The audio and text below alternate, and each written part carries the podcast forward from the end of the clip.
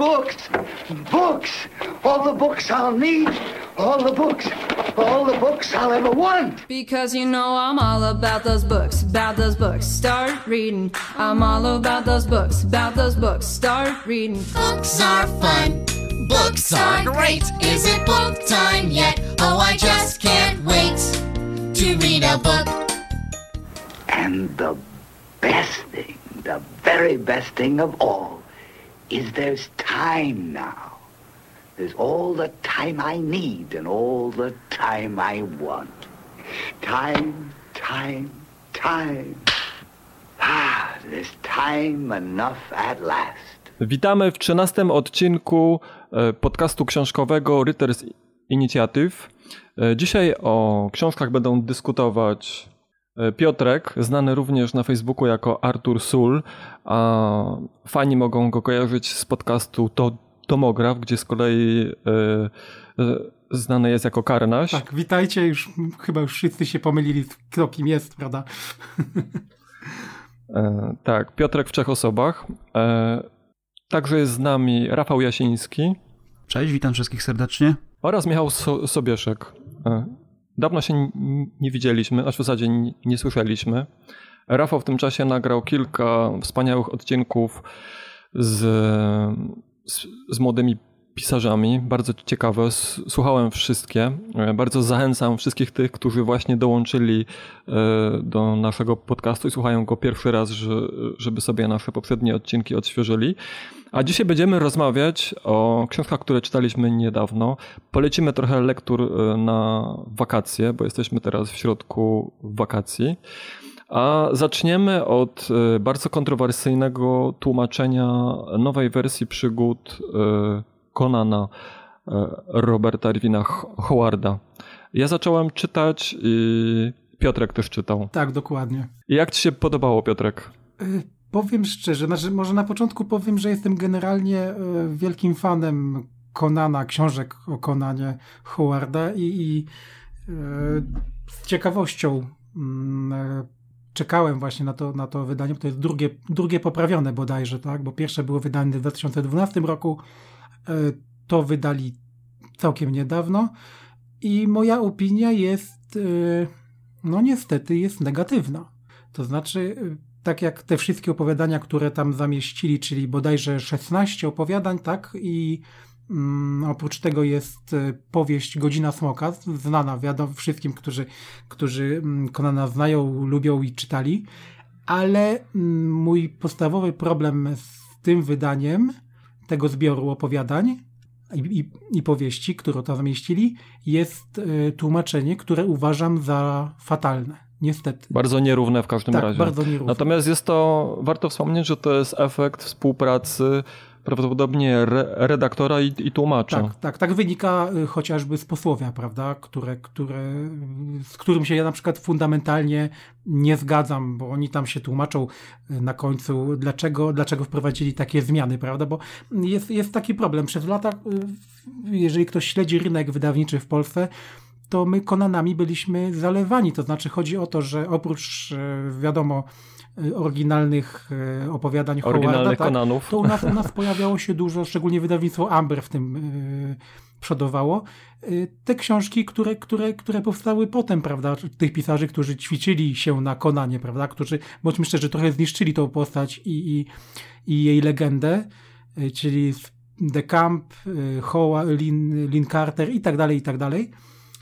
I, i przyzwyczailiśmy się do pewnego, do pewnego tłumaczenia, troszeczkę archaicznego i, i, i może takiego troszeczkę już, który dziś nie pasuje. Natomiast rozumiem intencje ym, tłumacza i, i redaktora tego wydawnictwa, czy redaktora, kto się zajmował tą książką, że chcieli wprowadzić jakieś, jakieś zmiany dla, dla, nie wiem, być może dla młodego czytelnika. Niestety uważam, że, że trafili kulą w płot, bo y, z bohatera mm, heroicznego fantazy, heroic fantazy, y, nagle mam wrażenie, że, że, że zrobili po prostu dresiarza spod bloku. No. Znaczy wiesz co, oni, oni tam, e, ten autor posłowia, Andrzej Olejnik, twierdził, że chciał przedstawić e, Konana nie jako archaicznego literackiego barbarzyńcę, No tak, tak. którego znamy, pamiętamy i kochamy, e, tylko jako bohatera nowoczesnego, skomplikowanego i ciekawego. I właśnie to jest podstawowy błąd i tego nie powinien robić. Moim zdaniem to jest błąd. To, ja nie wiem skąd ten pomysł w ogóle, bo... Znaczy wiesz co, błąd przede wszystkim moim zdaniem polega na tej próbie unowocześnienia tych mhm. książek. Mhm. Albo to unowocześnienie głównie wyraża się w, w zmianie dialogów, tak. A do, dokładniej przez dołożenie może nie tylko i wyłącznie, ale to się najbardziej rzuca w oczy, e, całkowicie nowoczesnych i, współcze i współczesnych. Tak, tak. Znakomita większość tych dialogów właśnie została zmieniona pod kątem wulgaryzmów i to takich naprawdę parszywych. To jak się to czyta, to człowiek, człowiekowi się brew unosi. No niestety. No cytować nie będziemy, prawda? Ale są takie, są takie sytuacje, mm, nie będę cytował dokładnie, ale jest ta, taka scena, kiedy mm, barbarzyńca, nasz e, dresiarz barbarzyńca, tak go, tak go będę określał, y, umyka przez komnatę przed y, bodajże włochatą małpą, prawda? Czyli taka klasyczna scena y, z heroicznego fantazy, typowa scena dla Konana, prawda? Chociaż on na ogół walczy, nie, nie, nie ucieka, ale no w tym momencie umykał. I mijał, mijał yy, półnagą brankę, niewolnicę, która była przerażona. To też jest normalne, prawda, dla stylu heroicznego i dla Konana, barbarzyńcy i tak dalej. I on w biegu krzyczy do niej bardzo wulgarne słowo, aby uciekała, to znaczy zamiast słowa uciekać, użyła, użył słowa na, na S. Nie będę, nie będę w podcaście używał mm, takich wyrazów, ale było to tak kuriozalne, kiedy to przeczytałem, że, że przerwałem lekturę po prostu, wiesz? Bardzo. Tym bardziej, że w opisach oni dalej zostawili ten taki stylizowany dokładnie, język. Dokładnie tak. I to brzmi, Natomiast... jest taki dysonans poznawczy, jak się to czyta po prostu. Bardzo. Tym bardziej dla ludzi takich jak my, czyli ja i Piotrek, ponieważ obaj e, uwielbialiśmy Konana Hołardowskiego. Dokładnie i znamy te opowiadania prawie na pamięć. Jak zacząłem to czytać, to nie mogłem uwierzyć własnym oczom, to fatalnie brzmiało. Tak, tak. Ale przypuszczam, że nawet dla osoby, która tego Konana e, te, z tamtego tłumaczenia nie zna, ale zacznie czytać od początku, ale e, ma chociaż odrobinę takiej e, literackiej wrażliwości i w opisach będzie czytać e,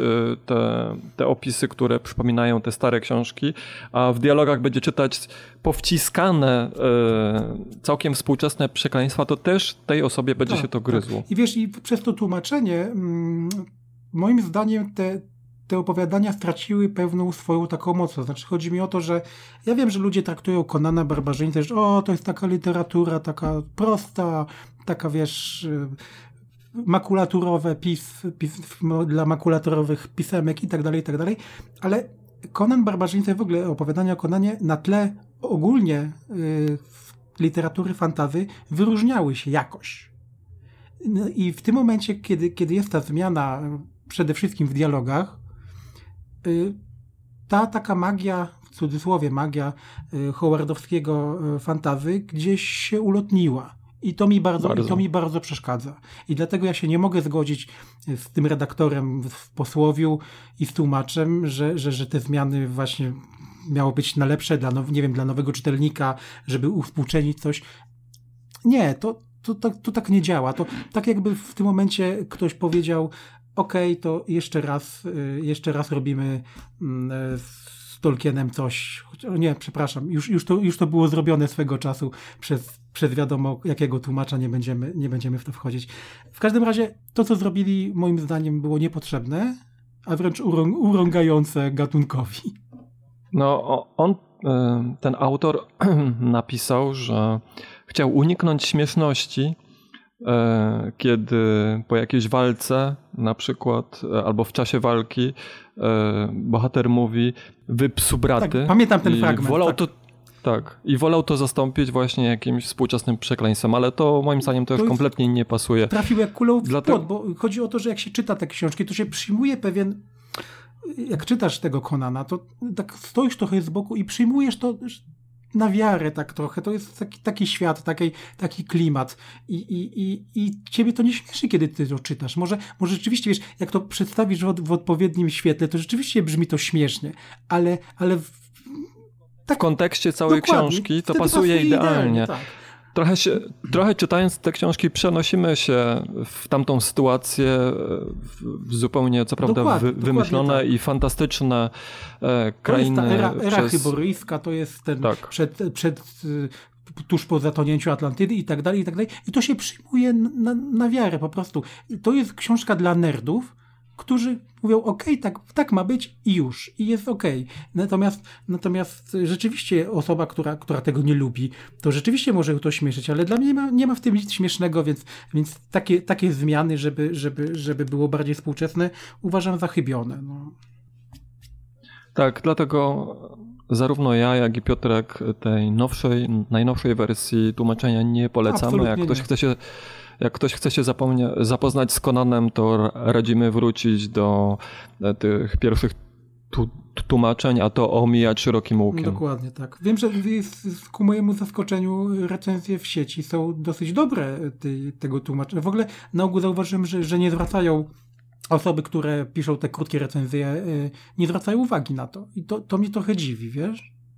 No mnie także. Ja- Mnie to uderzyło od razu. Jak ja czytałem pierwsze opowiadanie, to po prostu tak mi to strasznie zgrzytało, że pierwsze co zrobiłem, to wyciągnąłem moją starą Dokładnie książkę tak, z Conanem dokładnie tak. zacząłem czytać dokładnie to samo op- opowiadanie, no i poczułem się jak w domu. No, dokładnie. E, Tam wszy- wszy- wszystko pasuje i dalej się to rewelacyjnie czyta, a w tej nowej wersji po prostu zgrzyta strasznie.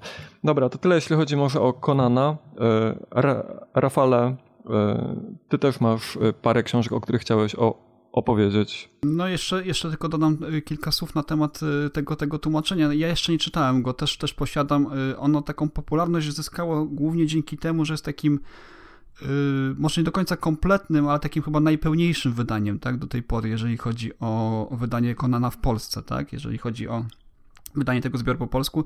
Natomiast też zgadzam się z wami, nie rozumiem... Znaczy takiego howardowskiego Konana. Tak, tak. Tam jest kilka opowiadań, które mm, część osób na pewno nie czytała.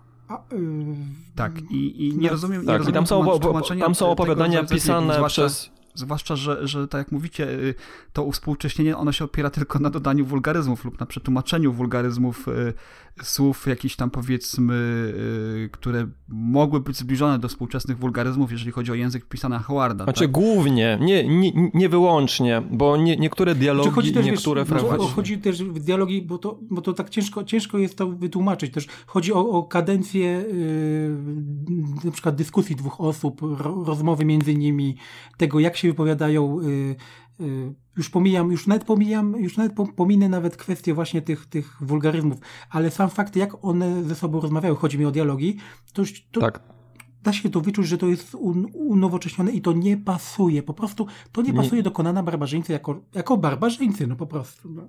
Dokładnie. Nie pasuje zupełnie, a tak jak mówisz, bo tutaj mamy z, jak, z jakimiś e, królami, wiesz, e, z zamierzchłych wieków albo czarodziejami, a oni się wyrażają po prostu jak e, jacyś e, tacy Tak. spod bloku. Ja, ja, Teraz ja pytanie, miałem wrażenie, czemu ma tak, służyć żeby- takie u- uwspółcześnienie? Czemu tak naprawdę to, to ma służyć?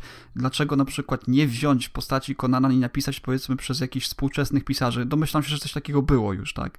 Y, W wersji jakiejś takiej bardziej uspółcześnionej, nie, nie, niekoniecznie kaleczącej tą, tę klasykę y, oryginału, tak?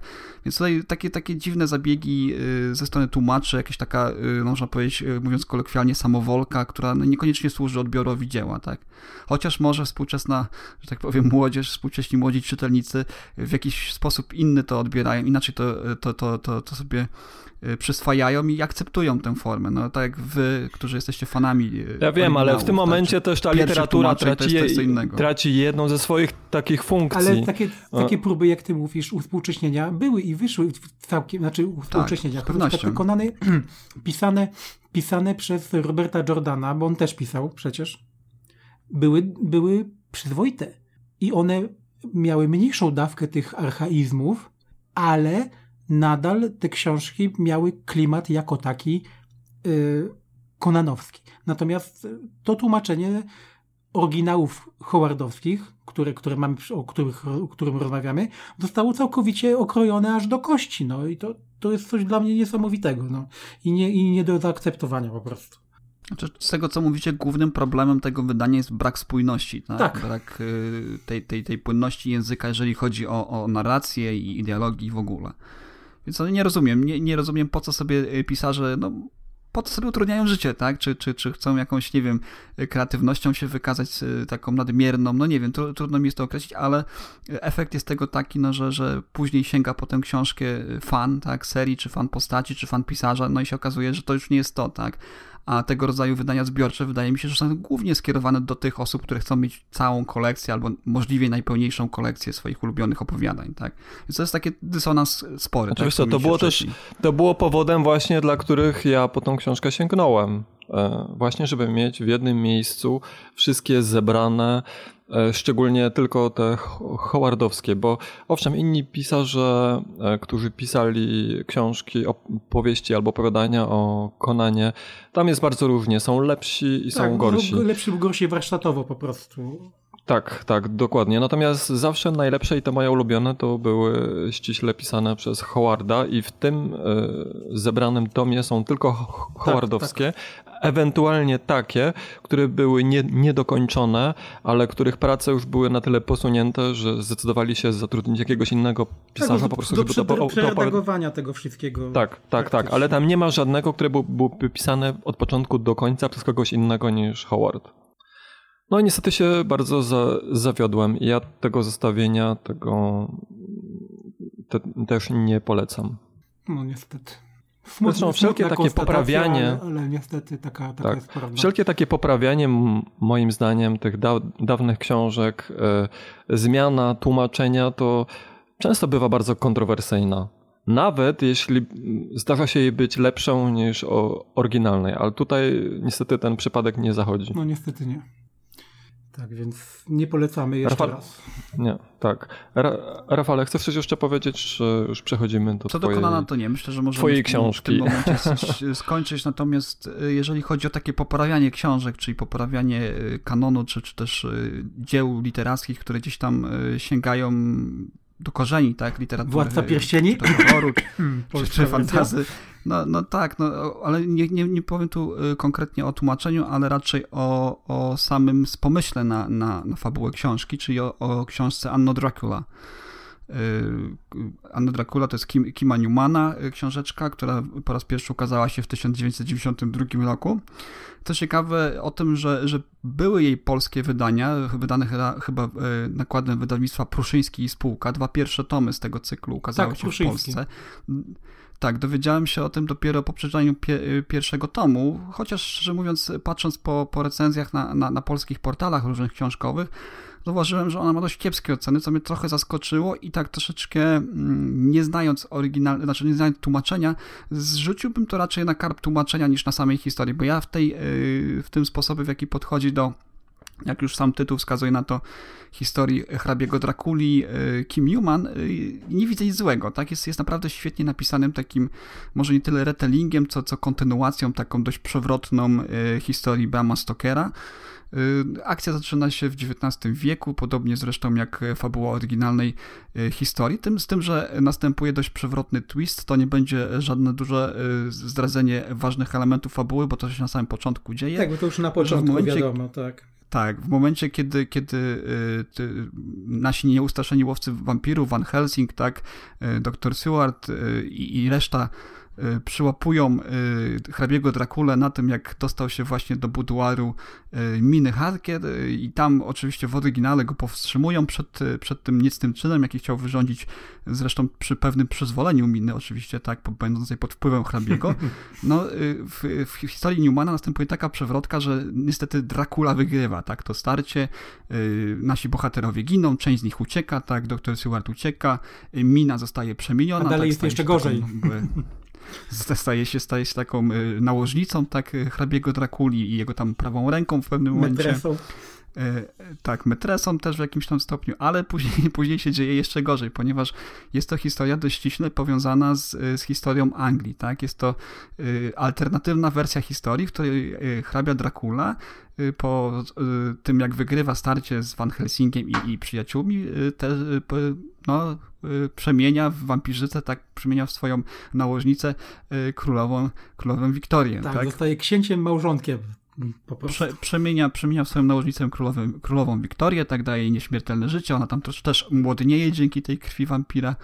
Oczywiście, no i nominalnie mówi się o tym, że, że nadal królowa panuje, ale tak naprawdę to, to, to rządzi e, Anglią e, hrabia Dracula. Jako regent. No i takim, tak, e, tak, jako, regent. jako książę, Ale- książę małżonek, Ra- regent, tak. Rafale, jak cię słucham, to mi to przypomina trochę te historyczne wstawki w nekroskopie Briana Lumleya, pamiętasz? On też tam poprawiał historię i wpisywał wampirów tam, gdzie ich nie było w historii.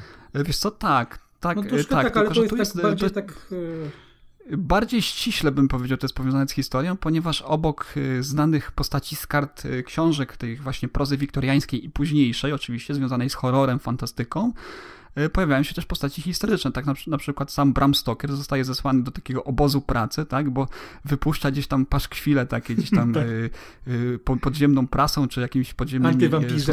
antywampirze, w których, w których opisuje y, historię, w której y, tak naprawdę Dracula przegrał, czyli mamy takie mrugnięcie oczywiście Tak, oczkiem, ale- takich mrugnięć Tak, w tej, tak, w tej, warto... tej książce jest cała masa. Mhm.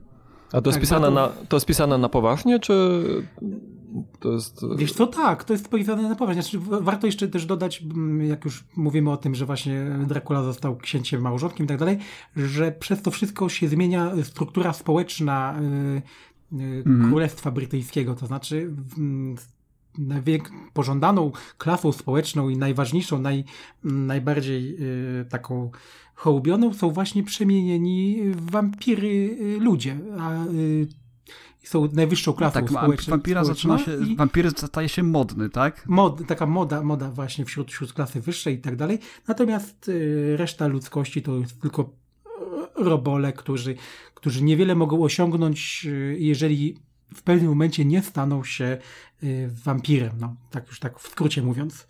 Tak więc to jest ciekawe. Mhm. Akurat to jest taki ciekawy, ciekawy No tak, no ciekawy bo ca, ca, cała elita, cała władza jest w rękach Tak, wampirów, jest- tak? tak, tak, Ministrowie, y, po, politycy, wojsko też tam, ta cała straż karpacka przybywa z, z, z tym z Drakulą, która tam tak naprawdę, no można powiedzieć, że to jest troszeczkę taka opowieść o okupacji, tak? Wielkiej Brytanii w XIX wieku przez, przez wampirów, tak? Teoretycznie nadal jest- istnieją struktury rządowe, które były tam, tak? Czyli jest cała ta hierarchia zachowana, natomiast prawda jest taka, że rządzą wampiry, tak? Oczywiście jest y, ta klasa wyższa wampirów, tak? Tych przemienionych i jest też klasa niższa, tak? Bo przepraszam, wśród wampirów, y, wśród wampirów też są y, biedni ludzie, którzy zostają przemienieni, którzy zostają napadnięci przez wampira i, i, i po prostu pozostawieni samym sobą, tak? I to są głównie prostytutki. No i tutaj ten wątek historii zawiązuje się też łącząc z inną bardzo ważną Kubą postacią rozpruwaczem, y, tak. no, his, historyczną, z Kubą Rozpruwaczem, który y, morduje prostytutki, zresztą tak jak było w historii, natomiast tutaj jest ten twist, że tak naprawdę Kuba Rozpruwacz morduje Wampiry. Morduje młode prostytutki wampirzyce, tak? Przemienione w wampirzyce.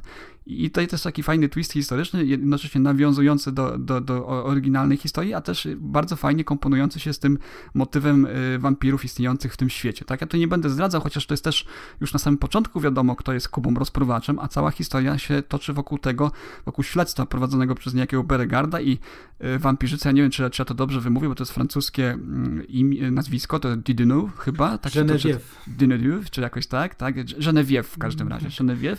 Ale wiesz, wiesz, wiesz skąd ta postać się wzięła? Tak, to jest postać z, z uniwersum Warhammera, do którego, Właśnie, e, tw- właśnie. do którego tworzył też e, właśnie Kim Newman Tak, pod, pod, pod, pod, pseudonimem. Pod innym, tak, tak, pod innym pseudonimem. Tak, Jack Yeovil chyba, nie? tak Jack Yeovil, tak. Tak, i tutaj właśnie jest ten fajny Czytałem motyw, z tego, co- motyw że, że on z tego, co łączy nie dość, że nie dość, że swoje postaci wplata, tak, czyli które już wykorzystał w uniwersum Warhammer, czyli mamy właśnie tę wampirzycę, która tu łączy siły z y, Beregardem, to jest taki, można powiedzieć, odpowiednik ówczesnego Jamesa Bonda, bo to jest taki szpieg w służbie jej królewskiej mości, y, ale też pracujący na usługach in, innej, innej wa- ważnej organizacji, która również się pojawiała bodajże w, w literaturze y, chyba u Juliusza Werna lub, lub u Conan Doyle'a chyba bardziej, czyli klub Diogenesa, tak, który go wynajmuje, a głową klubu Diogenesa jest nie, nie nikt inny jak Mycroft Holmes, tak? E, Oczywiście oryginalny Sherlock Holmes No przebywa w właśnie. tym czasie w, w, w, obozie, w obozie dla e, pracy, w obozie, obozie, koncentracyjnym, tak. naprawdę, bo też się sprzeciwiał władzy, władzy Drakuli. I to jest właśnie taki klucz do tej historii, ponieważ mamy tutaj masę, masę postaci właśnie z powieści e, wiktoriańskiej, z powieści przygodowej tego okresu, tak, czyli z Hagarda, z, z Mary Shelley, z kogo tu jeszcze by można było wymienić. Jest Dr. Jekyll i Mr. Hyde się pojawiają, oczywiście o Holmesach już spod, sp- wspomniałem. Jest y, y, chociażby mm, doktor Fumanchu, inna ważna postać, prawda, Tak, z, tej, z, tego Wiesz, rodzaju ja historii. czytając- Doktor Moreau, y, no masa, masa ja różnych... czytałem lata temu, y, ale kilka razy Mhm. sobie tą książkę mm, odświeżałem i zawsze dziwiło mnie jedna rzecz, że nie zostało zekranizowane jako serial albo jako film, nawet telewizyjny, wiesz? To mnie zawsze Super dziwiło. by było. No właśnie, tak. właśnie dlatego Mhm. zawsze się dziwiłem, Jest to dlaczego tak świetnie tego nie napisane, powiem zekranizował. wam, że mimo tego natłoku tych postaci, mimo tego natłoku tych postaci można sobie- pomyśleć, facet wrzucił do jednego worka wszystkich. I to dosłownie, jeżeli chodzi o postaci z Tak, popkultury, tu jeżeli chodzi o postaci, postaci wampirów, to mam, mamy, mamy dosłownie wszystkie wampiry, jakie się pojawiły w historii, tak? Jest, jest, jest Graf Orlok chociażby, Mhm. tak? Z szczerze, Symfonii że- że- Grozy. że- Jest y, Tak. Martin Kuda z, z takiej Tak, bardzo tak. mniej znanej, y, mniej, mniej znanego filmu Martin, tak? George'a Romero, Ale tak? No, wszystkie wampiry, o- jakie znacie z historii są, plus oczywiście postaci z powieści, z powieści przygodowych, Alan Quaterman, chociażby wspomniany jest, Sherlock Holmes, tak jak powiedziałem, Dr. Fumarz, A mówicie, Dr. Mo- mówicie Dr. o, Moro. o ekranizacji. A oglądaliście taki Tak, serial e, Penny Dreadful z Ewą Green? Tak. Oczywiście, To- że oglądaliśmy. No, to tak jest bardzo bliskie To temu. trochę oglądałem. brzmi podobnie. bardzo, Troszkę tak. bardzo bliskie jest temu, natomiast jest to Ale- też, wydaje mi się, lepsze. Lepsze, bo, bo no, no, nawet, nawet tutaj troszeczkę przed nagraniem mówiliśmy sobie o Kingu, tak? Jest też postać z, z powieści Kinga też, jedna z miasteczka Salem się tu pojawia. W każdym, w każdym razie powiem tak, y, nie czytałem do tej pory jeszcze zręczniej, y, takiej zręczniejszej zabawy popkulturowymi postaciami z historii, z literatury, z filmu, y, niż to, co zrobił tu Kim Newman, tak? Jest to naprawdę fajne, pisane, wszystko ma sens, nawet jeżeli jakaś postać... To jest jeden taka, tom, czy więcej tomów? Nie, jest tego cała masa tomów w ogóle. Y, Tutaj też warto, warto by było o tym wspomnieć, że to jest całe uniwersum, y, w którym y, postaci później się pojawiają, tak? Ta historia ciągnie się od, tak jak sobie wspomniałem, od Anno Dracula, od, od, od XIX wieku aż do czasów współczesnych, tak? Czyli mamy później lata 60. w Ameryce chociażby w jednym z tomów, tak? No, masa, masa tych wszystkich historii jest, które się wiążą tak jakby naszą historię, alternatywną historię naszego świata z, z historiami postaci, które znamy właśnie z literatury fantazy, grozy. Głównie chodzi o te postaci, y, no nie ukrywając, o postaci z literatury i, i, i, i, filmu, do których no, mógł, mógł uzyskać prawa, prawda, autor, głównie te, które są w domenie publicznej, ale mimo wszystko jest to tak fajnie zrobione, że, że że naprawdę wszystkim polecam. No tutaj mówię, tak jak wspomniałem, osią, osią tej historii jest śledztwo w sprawie w sprawie właśnie tego Kuby rozprowacza. My już wiemy na samym początku, natomiast tutaj y, dochodzący do tego Beauregard i Gene- Genevieve muszą, muszą dopiero do tego dotrzeć, kto, kto, kto tak naprawdę jest tym Kubą rozprowaczem, no ale poza tym jest takie fajne tło społeczne, dużo, dużo takich aluzji do polityki, do historii, no i jak wspomniałem, do, do, do, do literatury y, grozy głównie i, i kina grozy takiego powiedzmy wczesnego, tak, y, lata 30-40. Y, Jest to rozpisane na, na, na, na kilka tomów, na, na kilka zbiorów opowiadań. Na przykład już drugi tom dzieje się w trakcie y, pierwszej, y, pierwszej wojny światowej, tak, gdzie no, Dracula, nie chcę, tutaj, nie chcę tutaj zdradzać, bo to się ściśle wiąże z finałem tej, tej, tej książki, natomiast Dracula stoi za wywołaniem tak jakby wojny, tak, on gdzieś tam po- pociąga za sznurki tego wszystkiego, a tytuł drugiego tomu, nomen omen, nazywa się Red Baron i oczywiście tytułowy Red Baron jest nikim innym jak wampirem oczywiście. Więc y, naprawdę bardzo fajna taka, jeżeli właśnie tak wspomniał, wspomniał, Michał, jeżeli lubicie serial Penny Dreadful, jeżeli lubicie na przykład Ligę Niezwykłych Gentlemanów Alana Mura, tak, komiks, jeżeli lubicie taką zabawę popkulturą, ale dobrze poprowadzoną, tak, z sensem, z głową, nie, nie takim zwykłym wrzuceniem wszystkich No postaci. powiedz do jednego mi, nie jest tych wszystkich postaci za dużo? E, Nie, bo wiesz, ja je tak Nie, ja je wymieniłem, właśnie natomiast y, główny, główni bohaterowie, tacy główni bohaterowie, to jest, to, to jest ich tylko kilku, tak? Tutaj, tak jak wspomniałem, akcja się skupia na, na tym dochodzeniu właśnie Bedegarda, natomiast część z tych postaci jakąś tam rolę odgrywa, tych, tych takich znanych y, chociażby z... y, z kartki z tego, na przykład doktor Fumanchu, czy, czy doktor Moriarty i jeszcze jedna postać, którą teraz zapomniałem, też, też znana z innej części literatury, no za, zakładają taką Że tajną ciekawym tłem taką koterię tajną, zakładają taki tajny związek, któremu jest nie w smak to, że się robi szum, tak, w, w, w Londynie, w Anglii, bo oni chcą sobie sprowadzić swoje mroczne interesy po cichu, a tu nagle się okazuje, że wampiry prowadzą śledztwo i, i mieszają się w ich biznes i, i wpływ- próbują tutaj właśnie Fumanchu i Moriarty wpłynąć na Bedegarda, żeby jeżeli morderca się znajdzie, to żeby im przedstawił y, tą postać najpierw, żeby oni mogli z nim szybko skończyć, żeby już się ten cały zamęt wokół tej dochodzenia w sprawie Kuby rozprowacza zakończył raz na zawsze, prawda? Więc, więc y, no, polecam, jeżeli lubicie dobrze, fajnie napisaną historię, dynamiczną, z fajnymi postaciami, bo Bergart jest super moim, moim, moim zdaniem postacią. Genevieve jest jeszcze lepsza, bo to jest wampirzyca, która wiekiem dorównuje Drakuli, tak, prawieczna wampirzyca z innego rodu przede wszystkim. Warto też wspomnieć, nie z tego samego rodu co Dracula, bo Dracula to jest taka, tak jak oni tu mówią, to jest taka zepsuta krew, tak, yy, yy, no, zanieczyszczona tym, tym, tym złem, tym wszystkim. Natomiast wampiry z rodu Genevieve, no to, no to są takie bardziej wampiry, które przypominałyby y, postaci z chociażby filmu Wywiad z wampirem, tak, takie y, w tym stylu. No mówię, masa, masa fajnych nawiązań z Zainteresowałeś smaczków. mnie, Mhm. bo ja lubię powieści o wampirach, jak wiesz zresztą.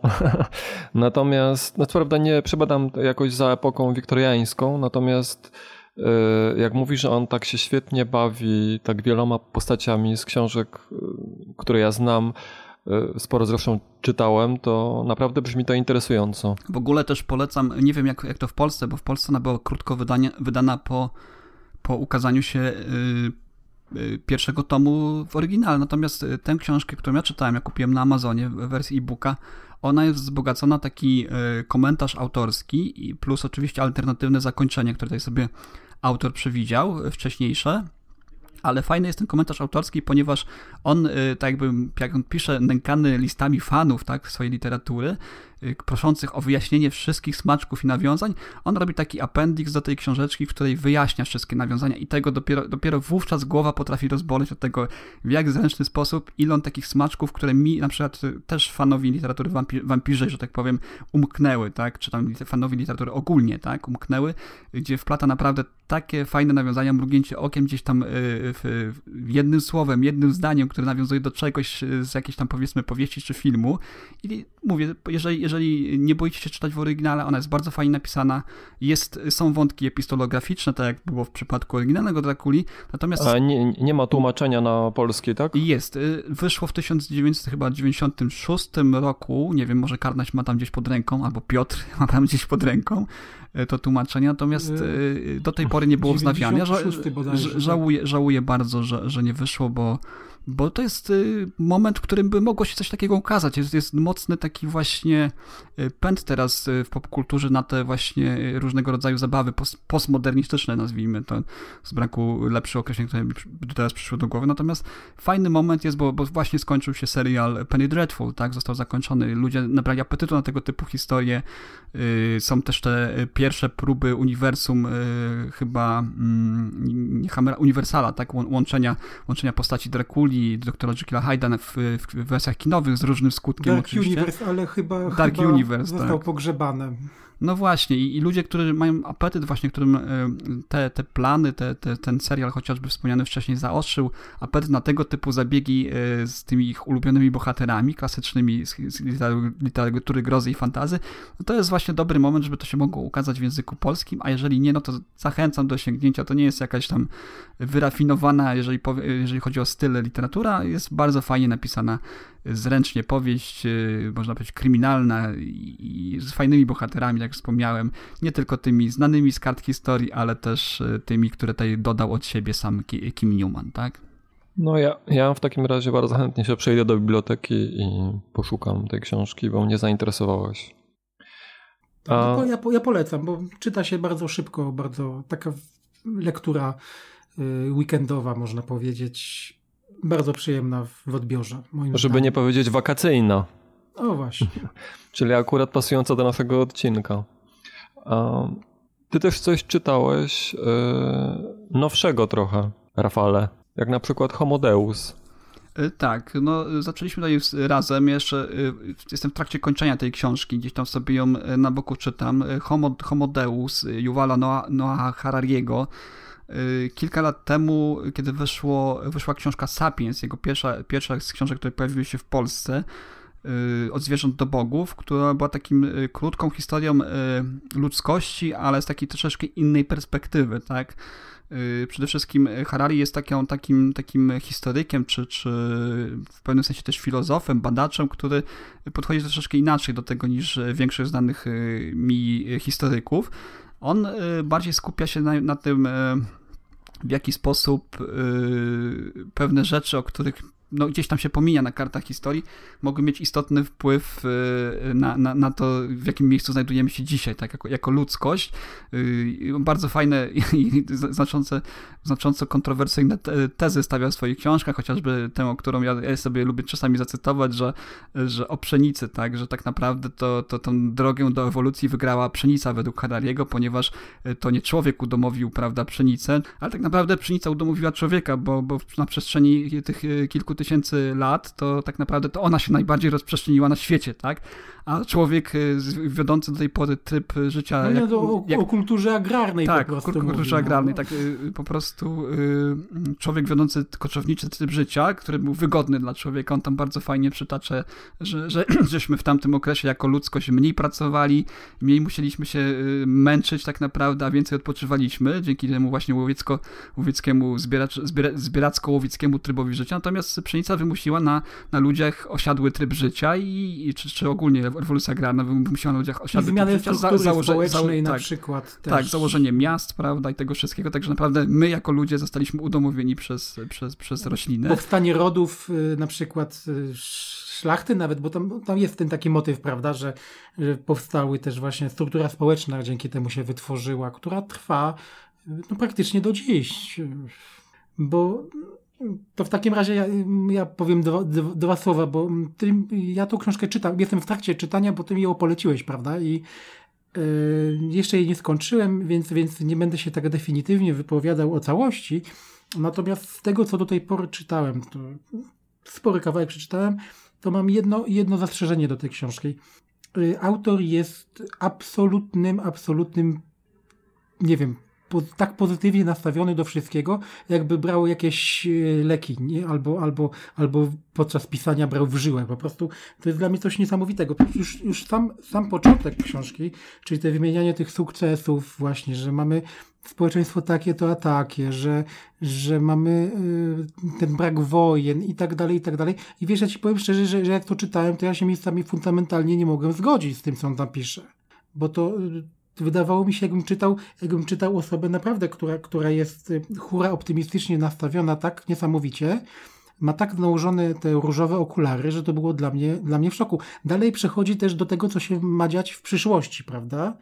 Czyli, czyli ta, ta, ta zmiana struktury społecznej i o tym, że będziemy żyć kilkaset lat i tak dalej, albo nawet, bo on już na samym początku taką tezę yy, przekazuje w swojej książce, że, że tak naprawdę ludzkość, społeczeństwo, ludzkość walczy z, ze śmiercią, to znaczy, żeby, żeby było nieśmiertelne, człowiek, że człowiek dąży do nieśmiertelności, prawda? I, i, I ja to czytam, czytam, czytam i tak jak mówię, to się dobrze czyta, tylko te, te różowe okulary, które on zakłada, ten hura optymizm, strasznie mi, strasznie mi przeszkadzają, wiesz? I, i na przykład jest taka kwestia, której nie wiem, czy to dalej w książce porusza, bo ja tak jak mówię, nie przeczytałem jeszcze cało, więc nie będę oceniał do końca, czy, czy, czy tak jest, czy nie jest, ale jest na przykład kwestia transhumanizmu, która w ogóle nie jest poruszona, czyli, czyli zmian w strukturze właśnie społeczno-ludzkiej i tak dalej. I on, on, on mówi, że okej, okay, będzie super, świetnie i tak dalej. Przynajmniej tak, tak wynika z, do momentu, który ja czytam, bo jak mówię, jeszcze całości nie przeczytałem, ale jak na razie to, co czytam, to, to, to czasami się mocno dziwię. I, i, i tak jak, okej, okay, ja się z tobą zgodzę, że to jest ciekawe, ciekawie napisany, ciekawy punkt widzenia, ale z pewnymi rzeczami ja się nie mogę fundamentalnie zgodzić, szczególnie jeżeli właśnie w tej kwestii on w kwestii wojen, że teraz mamy taki świetny okres i tak dalej, natomiast ja uważam, że jest całkowicie inaczej. No, no. Nie wiem, nie, nie wiem jak ocenić na razie, mam tę książkę. Musiałbym, muszę dokończyć ją. Na samym początku faktycznie on mhm. przedstawia, wiesz, no, mówimy o Homo Deus teraz, on przedstawia y, ludzkość, tak, tak. stan obecnej ludzkości, no naprawdę w bardzo optymistycznych barwach. Zresztą coś, o czym ty nie wspomniałeś, on zestawia ten stan obecny z, tym, co było kiedyś, tak, czyli jakieś tam powiedzmy se, kilkaset lat wstecz, tak, poczynając od średniowiecza. I faktycznie no, tak, no, ma to tak, dużo tak, sensu. Tak, Zresztą sam tytuł mówi Homo Deus, tak, czy, czy on to bardzo ładnie wyjaśnia na, tema, na, na, na, na przykładzie tego, w jaki sposób y, antyczni postrzegali bogów, tak, i tak naprawdę y, nasz stan jako ludzkości ogólny, tak, bo on później wchodzi w szczegóły, tak, on mówi, że on nie, nie twierdzi, że wszędzie na świecie jest pięknie, tak, że jest kolorowo, że mhm. głód został zlikwidowany wszędzie, tak, no globalnie globalnie owszem, tak, nie grozi nam klęska głodu globalnie w tej chwili, tak, to, to, to trudno, trudno się z tym nie zgodzić, tak, nie, nie, nie grozi nam na podstawie tego, co, co, co on powiedział, oczywiście są różne czynniki losowe, ale na podstawie tego, w jaki sposób on to opisuje, nie grozi nam konflikt taki globalny w stylu pierwszej czy drugiej wojny światowej, tak, na, na, na, tych, na tych samych warunkach, nie grozi nam to oczywiście w tej chwili ale... Z, z, no, bo wojnie światowej też tak mówili, prawda? No oczywiście, że tak, to są tylko jego dywagacje, tego taka filozoficzne podejście do tej, tego, ale też on bardzo dobre przykłady daje tego wszystkiego, tak? To nie jest tak, że on to sobie z palca wysysa, że jego hura optymizm jest takim tylko pobożnym życzeniem, a tak naprawdę on to bardzo ładnie w swojej książce uzasadnia, a to, o czym wspomniałem na początku, że, że no, jesteśmy w, w cudzysłowie równi Bogom, tak, tym antycznym Bogom, żyjemy dłużej, możemy więcej, możemy, wiesz, być silniejsi dzięki na przykład różnego rodzaju wsparciu technologii czy odkryciom współczesnej medycyny, pokonujemy choroby, których, no, które wcześniej były śmiertelne, zwykłe, proste choroby, które my dzisiaj leczymy, nie wiem, jednym zastrzykiem chociażby, tak, to, to się zgadza i, i, to, i tutaj y, mhm. trudno z nim polemizować w tej, w tej sferze, natomiast on bardzo fajnie to uzasadnia. On mówi, mówi wprost, ok, ludzkość jest y, w dobrym momencie swojej, swojego, swojej znaczy egzystencji ludzkości, tak? Jesteśmy w dobrym momencie, natomiast nie jest wszystkim dobrze i nigdy nie będzie. Nigdy nie było i nie będzie. Natomiast jako, jako, jako, jako wiesz, człowieczeństwo, jako ten mankind, jesteśmy, jesteśmy w porządku. Znaczy wiesz, tak patrząc na ten właśnie wstęp dosyć długi tej książki, właśnie tak zastanawiam się, jak, jakby to odbierała osoba starsza osoba, na przykład ofiara yy, nazistowskiego Holokaustu, jakby to o, odbierała, gdyby zaczęła czytać tą książkę, bo moim zdaniem pomyślałaby sobie, że, że, że, że ten człowiek, znaczy chodzi mi o autora, że chyba coś za dużo wziął, yy, za, dużo, za dużo kreski wciągnął nosem. No, takie, mam, takie odnoszę wrażenie, że jakby taka osoba pomyślała. No. Oddaję ci głos. No, no wiesz co, powiem ci, że, że później to się troszeczkę zmienia, bo on stawia yy, później bardzo fajne przykłady tego, jak y, to takie nasze zadufanie w sobie, ten y, wiesz, uwielbienie dla, dla samych siebie, tak jako, jako człowieczeństwa. Później jest bardzo fajny rozdział poświęcony temu, Y, w jaki sposób postrzegamy, wiesz, istoty wokół nas, tak, w tej chwili, tak, y, y, bardzo mocne mm. rozdziały. No jeszcze nie dotarłem do tego, tak jak mówię, więc... od, od, razu, od razu zaznaczam, że, że jeżeli ktoś pewnymi tezami, które mogły być, no, nie tyle przewrotne, co, co, co zaskakujące, jeżeli chodzi o, o, o poprzednią książkę, tak tutaj będzie zaskoczony, bo, bo w tej książce jest naprawdę bardzo kontrowersyjny, tak, to, to zaznaczam i myślę, że, że, że wielu z Was może być na przykład oburzonym tym, w jaki sposób on postrzega jako, jako y, jedną z największych y, pułapek y, mm, ludzkości obecnej humanizm, tak, ewolucyjny, że, że to nam może zaszkodzić, że postawy liberalne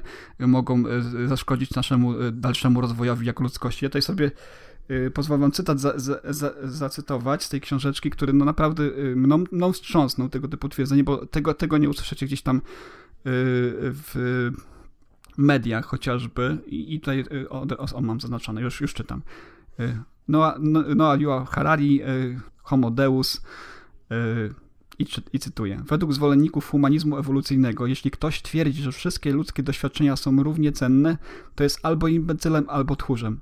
Taki brak ogłady i nieśmiałość będą prowadziły jedynie do degeneracji i wymierania ludzkości, ponieważ w imię kulturowego relatywizmu albo społecznej równości będzie się stawiało tamy ludzkiemu postępowi. Gdyby liberałowie albo socjaliści żyli w epoce kamienia łupanego, nie dostrzegliby prawdopodobnie niczego wartościowego w malowidłach naskalnych z Lascaux czy Altamity i upieraliby się, że w, w, w niczym nie przewyższają one neandertalskich bazgrołów.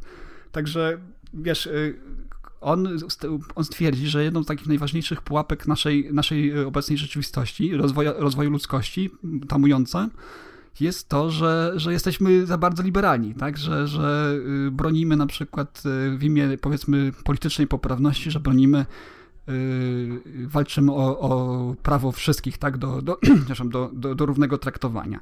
I, i to jest, no, myślę, że dość mocne, jeżeli chodzi o wymowę tej, tej książki. Mam nadzieję, bo ja też jestem gdzieś tak y, w mhm. połowie, mam nadzieję, że później jakoś to próbuję, spróbuję to wybronić w jakiś taki sensowny sposób, no bo, no bo może mogą się na niego gromy, gromy posypać, bo to jest dość, dość mocna, dość kontrowersyjna, e, kontrowersyjna ceta. Po prostu to, to, co nas czyni w tej chwili ludzkimi, tak, nasza wrażliwość, nasz, nasze humanistyczne podejście do rzeczywistości może według niego stanowić największą pułapkę y, stojącą tamą przeciwko naszemu dalszemu rozwojowi.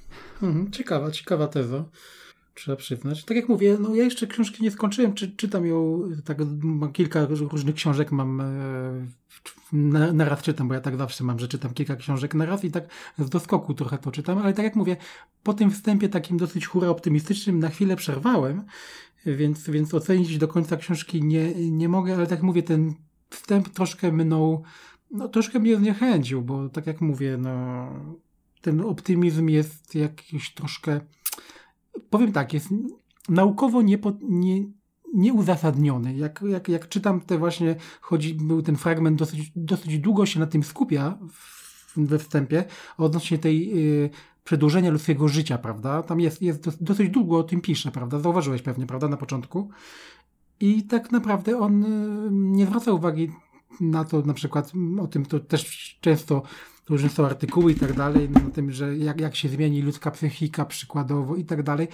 On to tak traktuje tak troszkę po macoszemu i po prostu będzie dobrze i idzie, idzie dalej, prawda, tych swoich rozważaniach. I to troszkę mnie od tego, od tej książki to odrzuciło, ale generalnie spojrzenie jako takie ma bardzo ciekawe. Rzeczywiście takie, takie dosyć nie, nietypowe i mm -hmm. jest to takie bardzo y, odświeżające, jak się to czyta. Tak, taki, tak. tak Wiesz co, trudno mu to odmówić. Można, y, dobra książka do dyskusji. Tego, że, prostu, że, że, jest oryginalny, tak? Jest na pewno oryginalny tak, jest na pewno tak, oryginalny tak. w swoich twierdzeniach i na pewno ciekawe tezy przedstawia, natomiast y, no, y, bywa kontrowersyjny i przede wszystkim y, też, tak jak wspomniałeś, hura optymistyczny, owszem, ale, ale mimo wszystko, wiesz, tak jak poprzedniego książka, no ona bazowała na, na, na, na, faktach historycznych, na badaniach historycznych. Tutaj jest dużo więcej filozofii, tak? Tutaj mm -hmm. więcej jest gdybania, to jest więcej takiego, powiedzmy, niebeletrystycznego science fiction, bym powiedział, nawet niż, niż tego, co, znaczy, co, co ja, ja, mam, ja mam wrażenie też tak, do tej pory co czytam, ja mam wrażenie, że on też sobie takie założenie zrobił, że,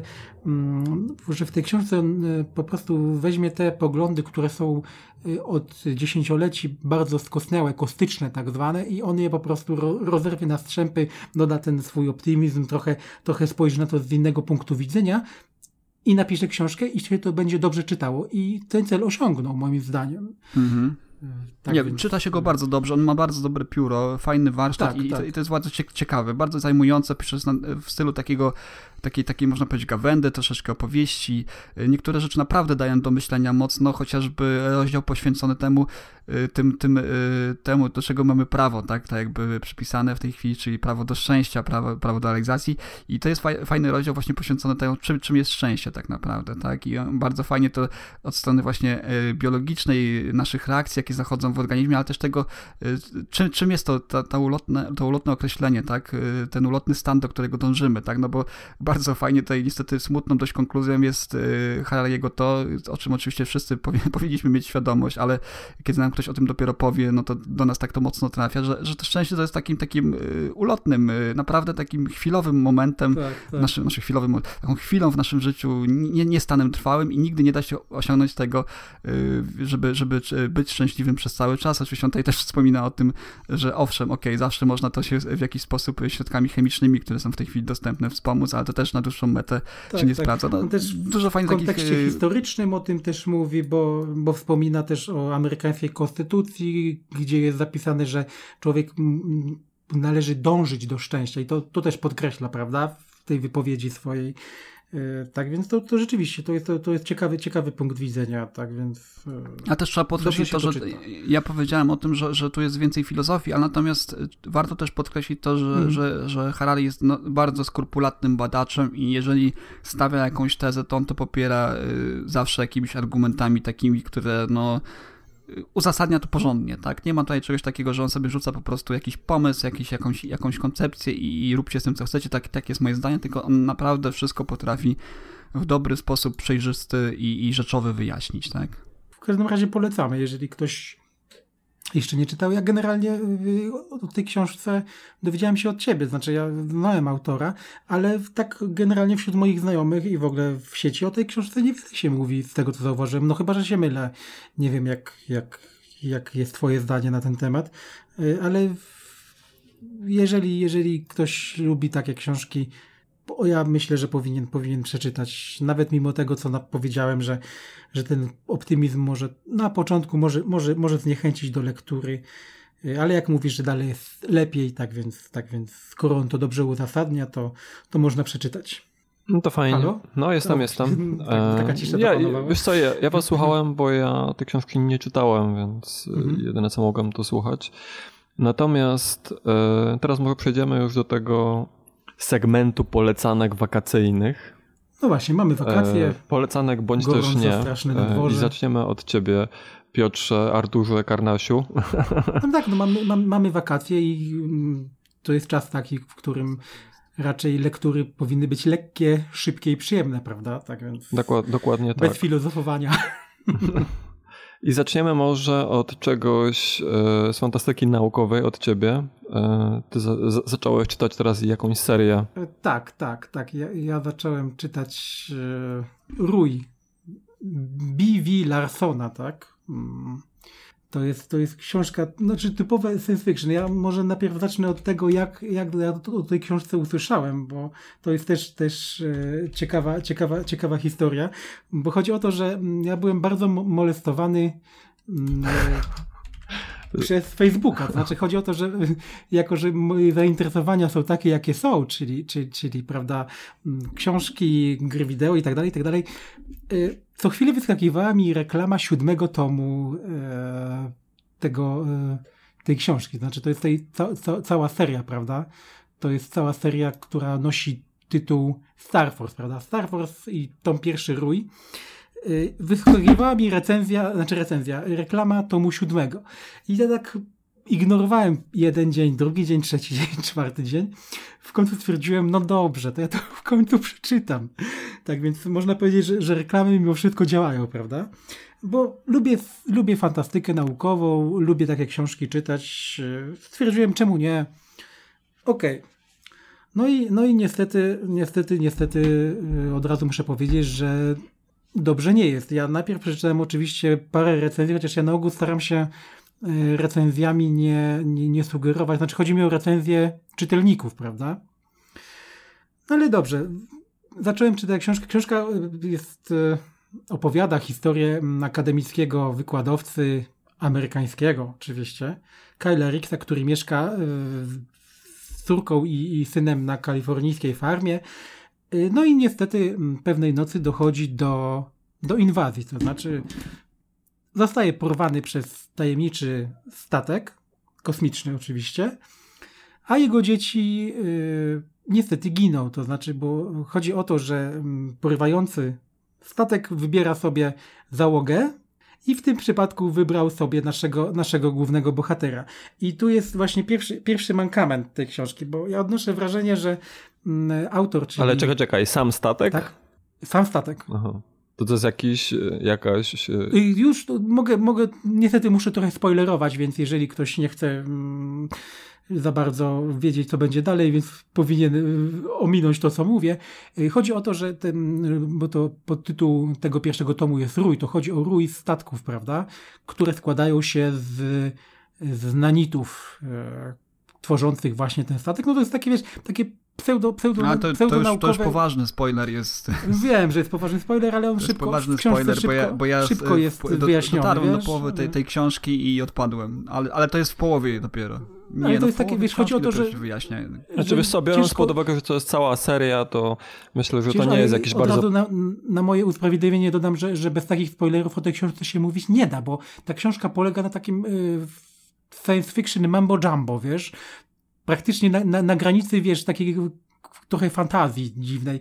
I, i, i dobrze, ale lećmy, lećmy dalej. No i chodzi o to, że mm, y, nasz bohater staje się mm, załogantem, znaczy no, kapitanem tego, tego statku i okazuje się, że, że, że takich statków przybyłych na Ziemię jest o kil, kil, kilka setek i właśnie oni porywają na, na, na całej y, planecie y, różnych ludzi, podają, poddają je, ich testom i ten, który, który, oczywiście to są krwawe testy, kto nie przejdzie, ten, ten, ten umiera, zostaje wyrzucony ze statku powiedzmy z kilku kilometrów na ziemię i tak dalej, czyli się rozplaskiwuje, tak zwany, tak mówiąc mm, brzydko.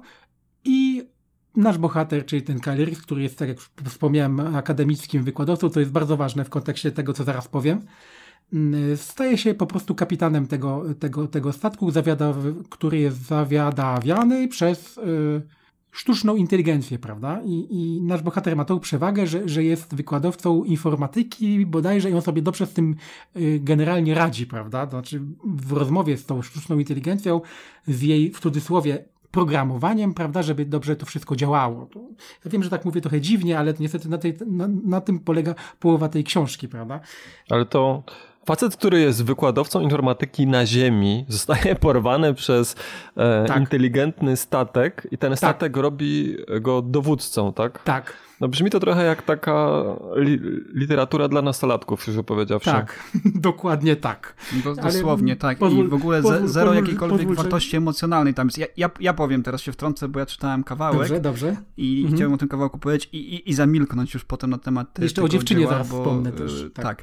Zaczyna się Zaczyna się od tego i to, i to, i to dopiero nie będzie spoiler, ponieważ na samym, na samym początku się to dzieje, że na tę farmę zostaje porwany, właśnie z tej farmy zostaje porwany przez tych, nie wiem, nanitów, tak ich nazwałeś, czy, on, czy autor no, tak no, nazwał, to... zostaje porwany. On i jego dzieci, tak? I jego dzieci zostają zabite przez te, przez te, przez te yy, sztuczne inteligencje, zostają zabite przez tych najeźdźców. Tak, nie, I, i oczywiście mówię, tutaj, i oczywiście tak, testów, no, tak. A, a, y, bohater przechodzi y, taką, nie wiem, pięciosekundową może traumę po, tym, po tej śmierci, po czym przechodzi do tym, nad tym do, no właśnie do porządku dzien, dzien, dzienne, tak, dziennego. Nic go to nie obchodzi, jest nadal...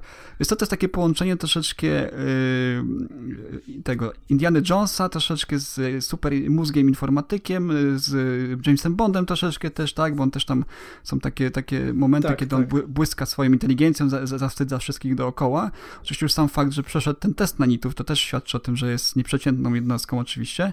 Natomiast e, pojawia się inny, taki wątek inny, dziewczyny, inny która, która, e, która, jest się, która jest razem z nim na tym statku, tak, dziewczyna taka jest i ona tam no, zostaje, tak. jako że została porwana ze swojego łóżka, e, kiedy była naga, no ona tam gdzieś się naga kręci, no, oczywiście bardzo szybko myśli tego naszego bohatera gdzieś tam porzucają tę kwestię e, zabitych właśnie, zamordowanych w brutalny sposób dzieci i gdzieś tam zaczynają krążyć wokół e, tam powiedzmy... Po prostu chcą puknąć. W, w tej, w tej dziewczyny, tak? Głównie się skupiają. Oczywiście no po prostu tam, chce ją puknąć, no bądźmy szczerzy. No, no tak, no wątek, wątek tych dzieci, wątek tych jego e, dzieci powraca w pewnym momencie, ale on tam taki jest marginalny, zbędny wręcz bym powiedział. I, nie za bardzo nawet ważny dla samego bohatera, bo ważniejsze jest dla niego to, w jaki sposób tam sobie z tą dziewczyną relację ułożą. Więc to, nie, Naprawdę tak, odradzam. Tak. Jest to może lekkie, ale to też. Y, le, ale to rzeczy... znaczy, że jeszcze nie dotarłeś do tego, co dalej chcę powiedzieć. E, no dobrze, to mów. No dobrze, to mm, skoro jesteśmy to właśnie przy tej dziewczynie, tak więc ona tam razem z nim podróżuje w tym statku i tak dalej. I y, Dalej jest taki motyw, że mm, tak jak już y, zatrzymałem się na tym, że właśnie, że okazuje się, że tych statków jest kilkaset i porywają też innych ludzi i czynią z nich e, swoją załogę. A dlaczego to robią? Ponieważ do Ziemi zbliżają się inni obcy, którzy chcą zawładnąć e, Ziemią dla ich, dla, dla, dla ziemskich właśnie e, zasobów naturalnych. No, to jest takie, tak, tak, taka mniej więcej fabuła tej, tej, tej, książki. I tu jest taki motyw. Mm, chodzi o to, że y, mamy na początku, chodzi o strukturę tej książki. Pierwsza połowa jest tak jak mówię, porwanie przez tajemniczy, tajemniczych kosmitów, którzy się okazuje, że jest to statek, który jest którym zawiaduje sztuczna inteligencja. I ta połowa książki jest całkiem przyzwoita. To znaczy, mam wrażenie, że autor chciał y, napisać typową, twardą y, science fiction, taka w starym, w starym dobrym stylu. Niestety w pewnym momencie zorientował się, że brakuje mu, powiem brutalnie, talentu. I co się dzieje? W tym momencie autor, ja to tak trochę będę tak y, obrazowo mówił, prawda, bo to, to jest, będzie, będzie zabawniej. W tym momencie, pewnym momencie sobie siadł może z kawką, z piwkiem, nie wiadomo, Sięgnął do internetu i zastanowił się, co jest teraz modne w science fiction. Poklikał w Google'a i stwierdził, aha, militarne science fiction. Zapaliła mu się lampka, pobiegł do komputera i zaczął pisać dalej. I co się dzieje? I w tym momencie książka, która aspirowała do a, w miarę powiedzmy w cudzysłowie, ale mimo wszystko tradycyjnego science fiction, zamienia się w militarne science fiction. Bo co się dzieje? Nasz bohater jest na pokładzie statku, oni tam y, razem z innymi ludźmi się łączy przez jakiś komunikator, nie wiadomo jaki, bo ten, tak jak mówię, no, nie jest tak wszystko wyjaśnione do końca, to jest takie, wiesz, takie technologiczne, techniczne mambo jumbo, prawda? Odpierają atak y, kosmicznego najeźdźcy, o którym na początku nic nie wiemy i tak dalej, i tak dalej, i tak dalej. I jest wszystko ok.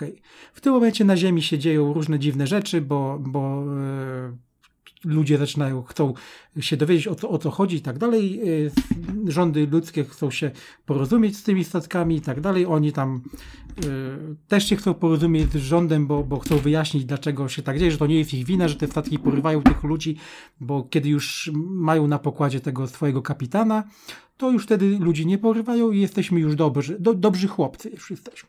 No i dobrze, i taka, taka jest fabuła przez połowę książki, że oni latają y, nad, nad Ziemią albo w przestrzeni kosmicznej w tej nazad i tyle. W pewnym momencie okazuje się, że mimo, że zniszczył te statki, ten rój tych statków, zniszczył tych obcych nowych, którzy, którzy, którzy przybywają po nasze zasoby, to jednak ci obcy przybywają na tą naszą planetę, robią parę przyczółków i zaczynają wydobywać te nasze minerały na swoje potrzeby i tak dalej. No i to się dzieje. I to jest właśnie ten moment, kiedy autor stwierdził, że już dalej nie wie, co z tym zrobić i zmieni książkę w militarny science fiction. W tym momencie nasz bohater wstrzykuje sobie, znaczy statek, dowiaduje się od statku, że, że może być większym pakerem, siłaczem i w ogóle lepiej zintegrowany ze statkiem, jeśli sobie wstrzyknie na nity, które tworzą ten statek, w swoje ciało. No i okej, tak się dzieje, nasz bohater staje się silniejszy, bardziej odporny i tak dalej, i tak dalej. I w tym momencie właśnie zaczyna się to militarne science fiction, czyli tak jakby sztuczny mój podział na drugą połowę książki. W tym momencie mamy właśnie taki motyw, że, że mm, Ameryka Południowa jest zaatakowana przez tych obcych, którzy niestety znowu przybyli i nasz bohater, który jak napisałem, y, jak powiedziałem, przepraszam, na początku, jest wykładowcą y, akademickim, człowiekiem po 40 mocno, prawda, y, który przeszedł traumę po, po, po śmierci dwójki dzieci, która trauma jest, ale nie ma i tak dalej, i tak dalej, staje się żołnierzem, pułkownikiem wręcz. Tam jest taki motyw, że, że oni się razem, e, ta flota, bo to generalnie jest taki potem motyw, że te, te, te statki, którymi zawiadują ci ludzie, to, to są różni, różni przypadkowi ludzie, oni tworzą organizację e, jakąś polityczną, a przynajmniej chcą stworzyć. I to jest, wiecie, ja, ja, e, to co słyszycie, to jest bardzo chaotyczne, prawda? Ale niestety to jest tak, tak ta książka wygląda. I ludzie atakują tych obcych, nie mają z nimi szans, więc w tym momencie musi, musi ten rój tych statków obsługiwanych przez tych ludzi wkroczyć do akcji. No i co się dzieje? Nasz bohater zostaje w cudzysłowie pułkownikiem sił tych Star Force, tych sił gwiezdnych i atakuje tych drugich obcych. Ale nie może tego zrobić sam, więc razem z rządami Stanów Zjednoczonych i tak innej ONZ-u i tak dalej, tworzą jednostki specjalne z grupy bojowej jakiejś tam e, armii różnych świata, czyli Amerykanie, Chińczycy, Rosjanie i tak dalej, i tak dalej. On im też wstrzykuje te nanity i oni tworzą tam wielotysięczny jakiś korpus takich, takich super żołnierzy, prawda? I tutaj właśnie mamy ten właśnie ten motyw e, z militarną science fiction. Mamy opisy walki, bitew i tak dalej, i tak dalej. Mamy radykalną zmianę i, i powiem szczerze, ja czegoś takiego w książce science fiction nie widziałem. No, albo się tworzy książkę science fiction klasyczną w stylu Artura C. Ramy i tak dalej, albo się tworzy militarny science fiction. A tutaj mamy takie połączenie i to wiesz, takie zgni zgniecioną kulkę jakby wiesz papieru i y, wszystko, wszystko, wszystko razem. I ja powiem szczerze, już skończyłem czytać tą książkę, bo dzisiaj, dzisiaj ją ukończyłem rano i wiem, że jeszcze jest sześć tomów kolejnych. Jestem ciekaw, chcę to przeczytać, bo nie dlatego, że mi się ta książka spodobała, tak powiem szczerze, średnio mi się podobała. Jest 12 tomów w ogóle wszystkiego. 12, o mój Boże. Y, ale chcę się dowiedzieć, co na litość boską autor jeszcze w tej książce wprowadzi. Ale w ogóle powiem ci, że to jest dosyć płodny autor, bo on ma masę cykli. No tak właśnie takie, przy, takie rzeczy, że, że, ci, że ci gorsi autorzy są na ogół bardzo płodni. Ale wiesz, ja, mi się wydaje, że to wiesz, z czego wynika? Z braku samokrytyki, wiesz? Natomiast... To znaczy, jeżeli ktoś nie ma samokrytyki pod, pod mm, co do tego, co tworzy, to będzie tworzył i tworzył i tworzył i tworzył. Ja jak widzę, widzę, ja to nazywam y, twórczą biegunką. Takie mam wrażenie, że właśnie, że ten seria cała Star Force powstała przez kreatywną biegunkę autora. No, No wiesz co, no, tobie się to nie spodobało, a Rafałowi z tego co słyszałem też nie, ale nie wiem czy wiesz, y, to jest autor, który zaczął sam wydawać książki y, i sprzedawał je na Amazonie i no tam może to jest podobno problem, wiesz? I, i tam zdobyły, słuchaj, sporą popularność. Mhm. Znaczy widzisz, ja teraz właśnie też, bo akurat mam włączony też komputer oczywiście, prawda, drugi i tutaj widzę, do jakiego gatunku jest Star Force cała seria zaliczana. Gatunki fantastyka naukowa, space opera, hard science fiction, military science fiction. No, akurat zgodzę się, że to jest tak, jak już powiedziałem, militarna science fiction, od razu to zauważyłem, ale space operą i twardym science fiction ja tego nazwać po prostu nie mogę. Nie wiem, nie, to jest dla mnie coś niebywałego. No, mnie bardzo skutecznie zniechęciliście w każdym razie. Znaczy, powiem tak, ta, ta książka jest bardzo, bardzo, wiesz, Nierówno? Znaczy, tak powiem, ją się czyta dobrze, Jeżeli ją, kogoś- się czyta, ją się czyta lekko, yy, wiesz co, do pewnego I momentu. krót- ja nawet na, sam, krótka, na samym cztery- początku, wiesz co, ona ma do bardzo dobry początek. Początek mi się bardzo podoba, to cała inwazja, porwanie takie z nienacka, tak, yy, dość, Właśnie, dość ciekawe, to jest to jest bru- świetne. brutalne Początek jest dość okej, jest to okej. wszystko, tak, i, i wszystko zapowiada na to, że, że, że to będzie coś fajnego, niekoniecznie odkrywczego, ale, ale pomysł fajny, jest taki szoker troszeczkę na początku, zwłaszcza, że tak jak wspomniałem, no, dużo bohaterów ginie, tak, myślisz, że to się jakoś inaczej po, po, po, potoczy, a tu nagle bach, bach, bach, tak, masz taki moment, że, że bohater, postaci po prostu giną i to w brutalny sposób, no, ale później to dzieje to się, co się dzieje, po prostu jest za dużo takich e, elementów, które sobie tam autor już później widać, a one wychodzą, że on sobie wybrał taki, a nie inny na przykład model bohatera, żeby, żeby łatwiej mu było historię opowiedzieć, tak, żeby ułatwić mu pewne poprowadzenie niektórych wątków, tak, nie bez przyczyny właśnie wykładowca jest informatykiem, tak, no bo tylko informatyk może rozgryźć, zresztą jego, jego wiedza informatyczna dużo, dużo, dużo, dużo bardziej przekracza tę wiedzę, którą powinien dysponować yy, zwykły tam wykładowca, załóżmy takim, jakim jest przynajmniej ma- namalowany na samym początku, nakreślony, natomiast no, yy, jest, jest w tym wszystkim takie troszeczkę naginanie charakteru postaci, naginanie umiejętności postaci temu, żeby służyły fabule, nieważne jak ona by była tam yy, niewiarygodna, nie, nie, ten, tak, tak, Mhm. znaczy- to jest, Piotr Mhm. wspomniał, no to był, był ten wątek właśnie, że nagle on zostaje tak jakby głównodowodzącym sił y, zbrojnych ziemi, tak, bo, bo jest taki przebiegły, sprytny, y, przychodzą mu do głowy plany, które nikomu innemu by do głowy nie przyszły, tylko właśnie jemu i, a są tak oczywiste, kiedy autor o tym pisze, że, że aż normalnie e, zaliczyłem niejednokrotnie po prostu Znaczy, takiego facepalma, Ja powiem tak, ja ja jestem, ja jestem, tak. Ja jestem fanem militarnych, militarnego science fiction dobrego. To znaczy, ja lubię książki na przykład Dawida e, Webera i e, Johna Ringo, na przykład Imperium Człowieka, czyli ten Marsz w głąb lądu i tak dalej. E, I ja uwielbiam tę książkę. Lubię cykl Starfire, Star Carrier Douglasa. Ja lubię Drake'a, RCN i te inne. Kilka mogę wymieniać tak bez końca o militarnych science fiction, ale lubię też twarde, stare science fiction, takie wiesz, które, które, które ma swoje korzenie w latach 50., 60., czyli na przykład Fundacja Asimowa i tak dalej. Y, Książki Artura C. Clarka. I, I ja właśnie, tak jak na, powiedziałem na początku, y, autor Roju chciał połączyć jedno z drugim i mu nie wyszło po prostu. Zabrakło, moim zdaniem, po prostu zabrakło mu talentu. Nie jest ani dobry w tradycyjnym mm, science fiction, czyli w tej sztucznie podzielonej przeze mnie tej połowie tej książki pierwszego tomu. I jest jeszcze gorszy w opisywaniu militarnych science fiction, gdzie, gdzie, gdzie królują właśnie takie, tacy autorzy jak David Weber czy, czy, yy, czy John Ringo. I, I ta książka jest po prostu, po prostu słaba pod tym względem. Tak więc, yy, oczy, owszem, można, można to przeczytać, bo tak jak powiedział y, kolega przed chwilą, bardzo szybko się to czyta. Jest, nie jest za długa, ona ma chyba bodajże 400 stron, jeśli dobrze pamiętam. Mm, y, Tak więc to jest, to jest lektura na powiedzmy y, na jeden weekend, prawda? Y, Do przeczytania i, i zapomnienia, ale czy, czy, czy czymś się wyróżnia na tle innych, innych książek? Nie. Powiem tak, to jest jedna z tych książek, gdzie najlepsza jest okładka. To jest, wiem, że to jest brutalne z mojej strony, ale taka jest prawda. Tak, więc jeżeli zobaczycie okładki są zachęcające, to fakt, to fakt. Jeżeli, wiesz, jeżeli Tak, okładki są bardzo kogoś, zachęcające. ale, ale też klasyczne takie, wiesz, science fiction typowe, wiesz, okładki. No przecież ja się dałem złapać na to przecież. No, żadne, żadna tam sztuka, ale fajne takie zachęcające. Jeżeli ktoś lubi na przykład science fiction, na pewno jego uwagę przykuje taka okładka. Tak, dokładnie tak. Tak jak mówię, to jest jedna z tych książek, gdzie najlepsza jest niestety, niestety okładka. Bo wiesz, co do samego na przykład języka, w jakim jest książka napisana, jest nie, nie, nie mogę się za bardzo przyczepić. Nawet tłumaczenie jest ok, w porządku. Na tle, na tle tego, co mówiliśmy o mm, paręnaście minut temu o Konanie, to, to, to jest całkiem przyzwoicie.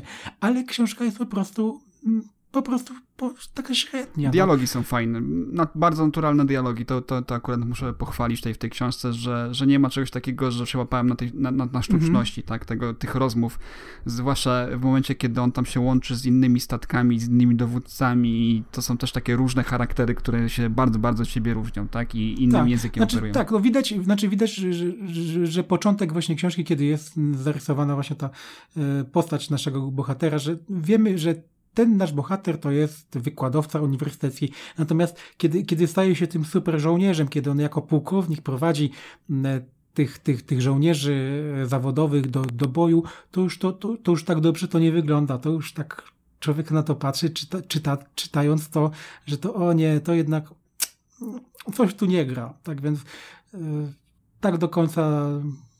to Mówię, autor w pewnym momencie, moim zdaniem, y, stracił wenę twórczą i skierował się na tory właśnie militarnego science fiction, którego widać, że nie, nie ogarnia.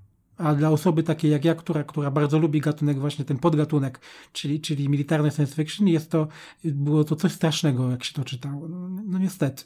Nie wiem, mam nadzieję, może kolejne tomy będą, będą jakoś, jakoś, jakoś lepsze, bo mi się wydawało, przynajmniej na początku, prawda, kiedy, tak jak mówię, że to by też się to spodobało, kiedy było to porwanie e, przez te statki i tak dalej, że książka będzie polegać, ten pierwszy tom, że będzie polegać na tym, że właśnie będą te implikacje tych, y, tego, co się z tymi ludźmi stało, czyli to porwanie, y, ten chaos na ziemi, przez te, przez te wydarzenia i tak dalej. Natomiast tak naprawdę to się sprowadza do tego, że ci ludzie, którzy są porwani przez te statki, prawda, bo tam na tych statkach nic nie ma, nie ma żadnych urządzeń, nawet nie mają gdzie usiąść, oni, oni tak naprawdę robią tylko jedno. Najpierw, najpierw kradną ym, y, zasoby, czyli na przykład y, nasz bohater y, razem z tą dziewczyną, którą, którą też, też jest porwana, y, zawisają statkiem mm, tym swoim, który tak swoją drogą został nazwany przez naszego bohatera Alamo, zawisa tym statkiem nad centrum handlowym i porywają lodówkę, żarcie, piwo w puszkach i coś tam, aha, i łóżko. No. I A to, propos, Tak, a, tak. pro, a propos militarnej science fiction, czytałeś y, Wojna Starego Człowieka Johna Scalziego? Czytałem. Dawno I temu, znaczy dawno temu czytałem. Tak, podobało mi się bardzo. To było całkiem niezłe, to był pierwszy tom Tak, w ogóle, bo to tak. też jest jakiś cykl. Tak. Honor, Honor Harrington i tak dalej, te wszystkie książki. Ja mówię, ja, ja lubię militarny science fiction w ogóle, ogólnie. Tak więc, tak więc w tym momencie, kiedy, kiedy, kiedy, kiedy autor się przestawił na te tory, ja powinienem być y, teoretycznie zadowolony. Natomiast nie byłem. Byłem bardzo zawiedziony, że tak to, że tak, tak, tak pociągnął tą, tą fabułę tej książki. Y, Ale tak jak no muszę się powtórzyć, można przeczytać, ale, ale czy, czy, czy będzie to jakieś objawienie po przeczytaniu? Nie, po prostu będzie kolejna książka, którą się zalicza, no niestety. Tak więc. No mnie, zniechę, mnie zniechęcacie, naprawdę, bo ja lubię jednak, y, jak książki fantastyczno-naukowe są bardziej naukowe niż tylko fantastyczne. Niestety nauki za tam taką- jest niewiele. No, a za taką literaturą dla nastolatków ja nie przepadam, chyba wyrosłem z tego. A dziw, że na podstawie tego cyklu jeszcze nie powstały jakieś, yy, jakieś filmy. Znaczy, wiesz, to tak, tak naprawdę dla nastolatków to ta, ta książka nie jest, no bo bohater to jest powyżej 40 mm, postać. A bądź spokojny, jak Yy. będą robić filmy, to zrobią z niego 20-letniego studenta. Mówisz, no to zostawił tą dziewczynę na pewno, tak? Będzie genialny informatyk. Być może. Dziewczynę, być może. dziewczynę zostawią na pewno. Tak. Dobra, e, to może teraz przejdziemy do mm, książek, e, które ja mam do polecenia, jeśli chodzi o lektury wakacyjne. Ja, e, jak to Rafał zauważył chyba przed nagraniem, wreszcie znalazłem trochę wolnego czasu w, wakacje i nadrobiłem sobie sporo książek. A zaczęło się w ogóle od jeszcze przed urlopem. Widziałem taki film, nie wiem czy widzieliście, American Assassin. I obejrzałem ten film, bardzo mi się spodobał, po czym okazało się, że jest to film na podstawie książki, a w zasadzie nawet całej serii książek Vince'a Flyna, który tam głównym bohaterem jego książek jest tajny agent CIA do walki z terroryzmem, Mitch Rapp. I przeczytałem sobie kilka książek, przeczytałem sobie Akty zdrady, Przerwane kadencje, Trzecia opcja i po, Podział władzy. Bardzo mnie to wciągnęło, ja lubię taką political fiction. Szczególnie mi się spodobały Przerwane ka kadencje. Tam, tam słuchajcie, tacy byli amerykańscy żołnierze, e, kilku w zasadzie, e, no, chyba trzech czy czterech w, w tym takim oddziale, e, wymyślili sobie coś takiego, że chcieli zmusić amerykańskich polityków, tych najbardziej skorumpowanych i kiepskich ich zdaniem, zmusić do te, tego, żeby abdykowali z tych z, z urzędów. Dlatego ro, zaczęli robić za, zamachy. Mhm. Jest to. Książki są świetnie napisane, bardzo dobrze się je czyta i bardzo lekko czyta, i uważam, że to na wakacje to jest idealna lektura. Oprócz tego jeszcze przeczytałem e, Stephena Kinga e, Dallas 63. W sumie najpierw to obejrzałem serial, bo powstał też serial całkiem niezły.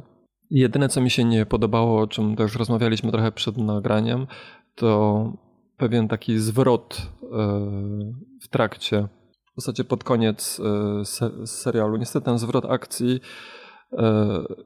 jest także też w tym E, jest też w książce. W sumie nie, nie będę chyba mówił o jaki to zwrot chodzi, bo żeby nie psuć... Przy, przy, nie, nie czytałem, nie oglądałem, dlatego nic nie mogę na ten temat powiedzieć. Tak, więc... No ty już wiesz, jaki to zwrot, bo rozmawialiśmy o tym przed nagraniem. A, to już kojarzę, tak, tak, tak. No, no, no.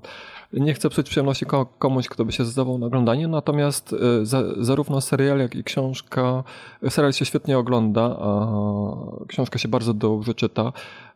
Kingowi udało się moim zdaniem świetnie oddać, y, to nie wiem, czy wiesz, o czym to w ogóle jest.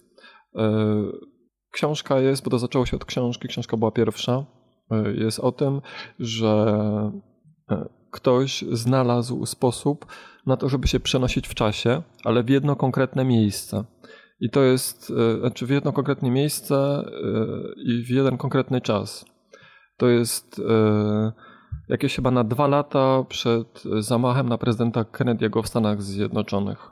Mhm. I główny bohater głównego bohatera e, namawia ta osoba, która znalazła właśnie to przejście, żeby przeniosła się tam w czasie i spróbowała powstrzymać ten zamach, żeby zmienić przyszłość. I w książce to działa w ten sposób, że za każdym razem jak się przenosisz tam, możesz coś zmienić, zmienia się przyszłość. Jak wracasz, to przyszłość jest zmieniona, to co tam zmieniłeś, czyli na przykład jeśli kogoś się zabije, to ten e, w tej przyszłości już nie żyje, jeśli komuś się ocali życie, to ta osoba żyje w przyszłości i wszystko, co związane z tą osobą, jakby ta, także tą przyszłość zmienia. Natomiast jeśli się drugi raz przeniesiesz e, w, w, w to miejsce, to wtedy ta poprzednia przyszłość zostaje zresetowana. No chyba, że zrobisz jeszcze raz to samo, czyli jeszcze raz uratujesz kogoś albo jeszcze raz kogoś za, za, zabijesz. Jest to bardzo wy, wygodna sprawa, bo jeśli coś pójdzie nie tak... Możesz powtórzyć. Tak, to w, to, to w każdej chwili możesz zre, zresetować i, ten, i spróbować jeszcze raz. Potem się okazuje, że jest to nieco bardziej skomplikowane, ale w takim największym uproszczeniu tak to można przedstawić. No i Kingowi udało się, uważam, rewelacyjnie przedstawić tamtą rzeczywistość, tą przeszłość, świetnie opisać. Zresztą to jest King, więc on w takich opisach y, jest rewelacyjny. Akcja te też jest niezła. Widać, że zrobił niesamowitą taką pracę, jeśli chodzi o właśnie te historyczne okoliczności za, zamachu. Mm, nawet dla kogoś, kto się tym za bardzo nie interesuje, ja na ten temat prawie nic nie wiedziałem, to i tak bardzo ciekawie się to czytało. E, I serial pod tym względem też e, świetnie oddaje, świetnie się ogląda tą rzeczywistość. Więc ten serial, zarówno serial, jak i książkę, to bardzo polecam. W sumie nawet bardziej polecam zacząć od książki, a potem jak ktoś jeszcze będzie miał, czuł nie, niedosyt, no to wtedy sam serial. Mhm. E, oprócz tego jeszcze e, wziąłem się za serię takiego pisarza kryminałów Harlana Cobena. Znamy, znamy. No, on pisał kilka cykli. E, ja w sumie czytałem tylko jeden cykl o Myronie Bolitarze. To jest taki były koszykarz, który otworzył agencję zajmującą się interesami sportowców a w tak zwanym międzyczasie jeszcze rozwiązuje zagadki kryminalne razem ze swoim najlepszym przyjacielem. Tak, to są trzy tomy bodajże są tego. E, ja kiedyś czytałem mm, ileś jego książek, znaczy poza tym cyklem też parę książek czytałem, ale w sumie najbardziej mi się podobały chyba e, książki z tego cyklu właśnie Merona Bolitara. E, no, nie, przepraszam, Iron Boliter to więcej jest niż 3. To jest chyba, chyba 7 czy więcej, nawet nie, nie, nieważne. Ale wiem, że jest sporo. Tak, tak, tak. To No jest 11 tomów. Tak, oprócz tak. tego jeszcze mm, jest taki spin-off jakby z tej serii. To jest o synu brata od Myrona Bolitara. A, tak. A, to wiem, Mikey Bolitar, tak? Mikey Bolitar, tak. Tego ten, nie... ten ma trzy tomy, ten ma trzy tomy, pomyliło mi się. Tak, to, tak ten, on ma, trzy, tomy. tomy tak, tak. E, tego nie czytałem w ogóle, e, aczkolwiek... E, ja pierwszy nie... czytałem, Schronienie. I co, podobało ci się? Całkiem przyzwoita lektura, taka, tak jak, tak jak mówisz, wakacyjna można, można, można poczytać. Znaczy tam się akcja, akcja mhm. dzieje chyba wśród nastolatków, bo ten Miki Bolitar jest, on tam chyba, nie wiem ile ma, 18 lat, 19 mhm. lat, jakoś tak, tak, on tak, jest tak, tak. studentem zdaje się. E, więc przypuszczam, że ta główna seria jakby będzie nieco dojrzalsza, aczkolwiek tak jak mówisz, też jest to taka lekka e, e, lekka seria do czytania na, akurat na wakacje. Natomiast na co warto zwrócić uwagę, to to, że tutaj wszystkie tomy się łączą i warto jednak czytać od początku do końca, czyli nie zaczynać tam od 11 tomu albo od 12 tomu, bo chociaż e, każdy z tych tomów opowiada jakby osobną historię, to jednak często jest tak, że jest masa postaci, znaczy ży, życie głównego bohatera się bardzo zmienia e, w, w przeciągu tych tomów. I jeśli się zacznie w środku, to po prostu du, du, dużo się traci przez to. Warto tak, zacząć tak, od. Tak, to jest jedna z tych serii książek, które trzeba czytać od pierwszego tomu, bo, bo jest hmm. ciężko po prostu. Tak, znaczy no, można czytać o, osobno tomy, ale po prostu się w, według mnie sporo przez to traci. Warto zacząć od pierwszego tak, tak tomu. Tak, dokładnie. Tym bardziej, że on pisze mniej więcej równo i trudno, trudno to jest wyróżnić lepszą książkę, gorszą książkę. Akurat one wszystkie są pisane mniej więcej w tym samym stylu i są moim zdaniem tak samo dobre. Sztancy. Tak, wszystkie mi się świetnie czytało i e, tak w sumie czytałem jedną książkę dziennie, więc nie, nie są też one jakieś bardzo grube, aczkolwiek ja dosyć szybko czytam. Mhm. Mm, no i to były wakacje, więc miałem sporo czasu na czytanie. A oprócz tego jeszcze wyszedł też e, kolejny tom jednego z moich ulubionych pisarzy z takich sensacyjnych e, książek, czyli to jest Lee Childle i wyszła książka pod tytułem Nocna Runda. Nie wiem, czy coś czytaliście tego mm, autora. Tego nie czytałem, ale coś, to... ja wiem, że na pewno coś czytałem, tylko yy, na podstawie jego czytałem. książek na, na podstawie jego książek powstały dwa filmy. E, aczkolwiek filmów nie polecam no tak, no, specjalnie. No, no, Jacka Richera, prawda? Przecież tak, stworzył. to jest no ta seria właśnie, tak, tak, Jack Richera. To, już czytałem, pamiętam, ale jak, jak widzisz, nie za bardzo mi w pamięci się to wszystko y, zanotowało, bo no, czytałem i zapomniałem o tym. No. Jednym, a wiem, czytałem. Jednym strzałem i bez litości czytałem, to na pewno. Tak, I, to, tak. I jeszcze parę innych też czytałem, ale to, tak jak mówię, to są te, te jedna też z takich lektur, które jak się czyta kilka tomów, to się tak wszystko wylewa w jedno trochę, wiesz?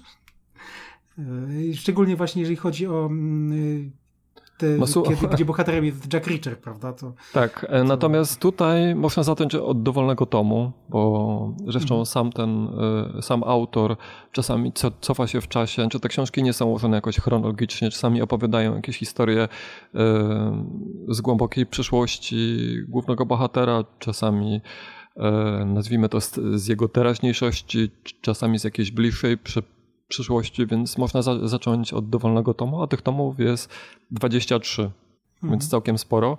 Ja wszystkie czytałem chyba dwa albo trzy, trzy razy, oczywiście oprócz tych y, tam dwóch czy trzech ostatnich. Wszystkie mi się bardzo podobały, jakoś mam słabość akurat do, do tej serii, bardzo ją lubię. No i ta, ostatni tom też y, bardzo polecam, jak ktoś lubi takie ja to nazwam taką, e, jak to powiedzieć, trochę męską literaturą. Tam głównym bohaterem jest dwumetrowy żołnierz, e, właśnie były żołnierz w zasadzie, Jack Reacher, aczkolwiek są też tomy, które akcja się dzieje w czasie, kiedy on jeszcze jest w wojsku. Jest byłym żandarmem i to też jest taki kryminalno, książki kryminalno-sensacyjne. On rozwiązuje jakieś e, takie zagadki kryminalne.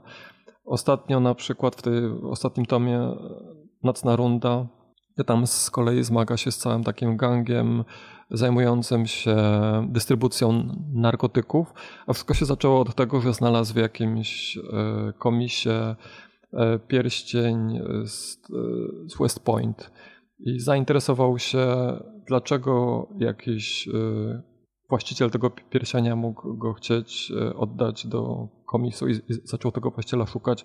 Okazało się, że to była kobieta i że e, właśnie ma jakieś kłopoty, w których Jack Reacher może jej pomóc. Mhm. Więc jak ktoś lubi taką literaturę, to, to Jacka Reachera... nawiązanie. Tak. Jacka Reachera się świetnie czyta, ja go bardzo lubię i bardzo go polecam. No jako ostatnia książka to z kolei e, Thomas Sharpe, e, to jest brytyjski autor, on napisał taką kilkutomową serię z głównym bohaterem, który jest wykładowcą na Uniwersytecie Brytyjskim, który e, prowadzi takie kursy e, literatury angielskiej dla e, ludzi pracujących, dla dorosłych ludzi pracujących zawodowo.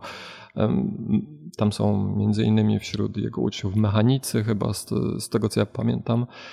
E, w każdym razie mm, i on ma też żonę i e, czasami wieczorami snuje fantazję o zamordowaniu tej żony. No jest, ładnie. Jest mu, jest mu z nią ciężko, e, ale to są tylko fantazje. Natomiast kiedyś jak się upił, to słuchajcie, postanowił przetestować swoje pomysły na takiej nadmuchiwanej lalce e, ludzkich rozmiarów. I wrzuca tą lalkę do. Tam, tam tym, w tym uniwersytecie są prowadzone prace budowlane i wrzuca tą lalkę do wy, wykopu. E, I tuż e, potem na, następnego dnia, jak e, robotnicy mają zalać ten wykup betonem, to tuż przed zalaniem zauważają ją i są pewni, że leją beton na kogoś, na człowieka, na prawdziwą kobietę. I Will zostaje aresztowany pod zarzutem właśnie morderstwa, bo tam policja szybko doszła do tego, że to on, on tam w nocy się mhm. pałętał po tym wykopie i on wrzucił kogoś do tego wykopu. I jest, powiem wam, że jest to napisane tak za, zabawnie. Ja to czytałem teraz chyba piąty raz i jeszcze trochę mnie to bawiło, mimo że tą książkę znałem już bardzo dobrze. Natomiast za pierwszym razem, jak, jak to czytałem, to zaśmiewałem się ze, ze śmiechu. Potem już Kolejne tomy nie są tak za, za, zabawne, ale ten pierwszy, no jako taką e, wesołą lekturę wakacyjną, to mogę śmiało wszystkim polecić.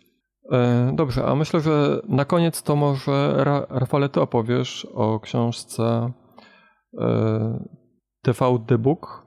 Chciałeś TV The Book, opowiedzieć? Tak, TV The Book, książeczka się nazywa, jest to książka dwojga TV autorów, Book, krytyków, tak, krytyków telewizyjnych krytyków, nazywają się Alan Sepinwall, mają bardzo skomplikowane nazwiska.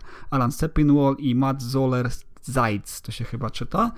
To są dwaj panowie, którzy, którzy publikowali wcześniej w takim periodyku e, All TV wcześniej i prowadzili tam taki e, dział, który się nazywał The Pantheon chyba, w którym to opisywali naj, najlepsze ich zdaniem e, produkcje telewizyjne wszechczasów. Tak? Sporządzili e, w, w trakcie prowadzenia tego wieloletniego prowadzenia tego działu sporządzili sobie taką listę najlepszych y, telewizyjnych seriali w historii amerykańskiej telewizji.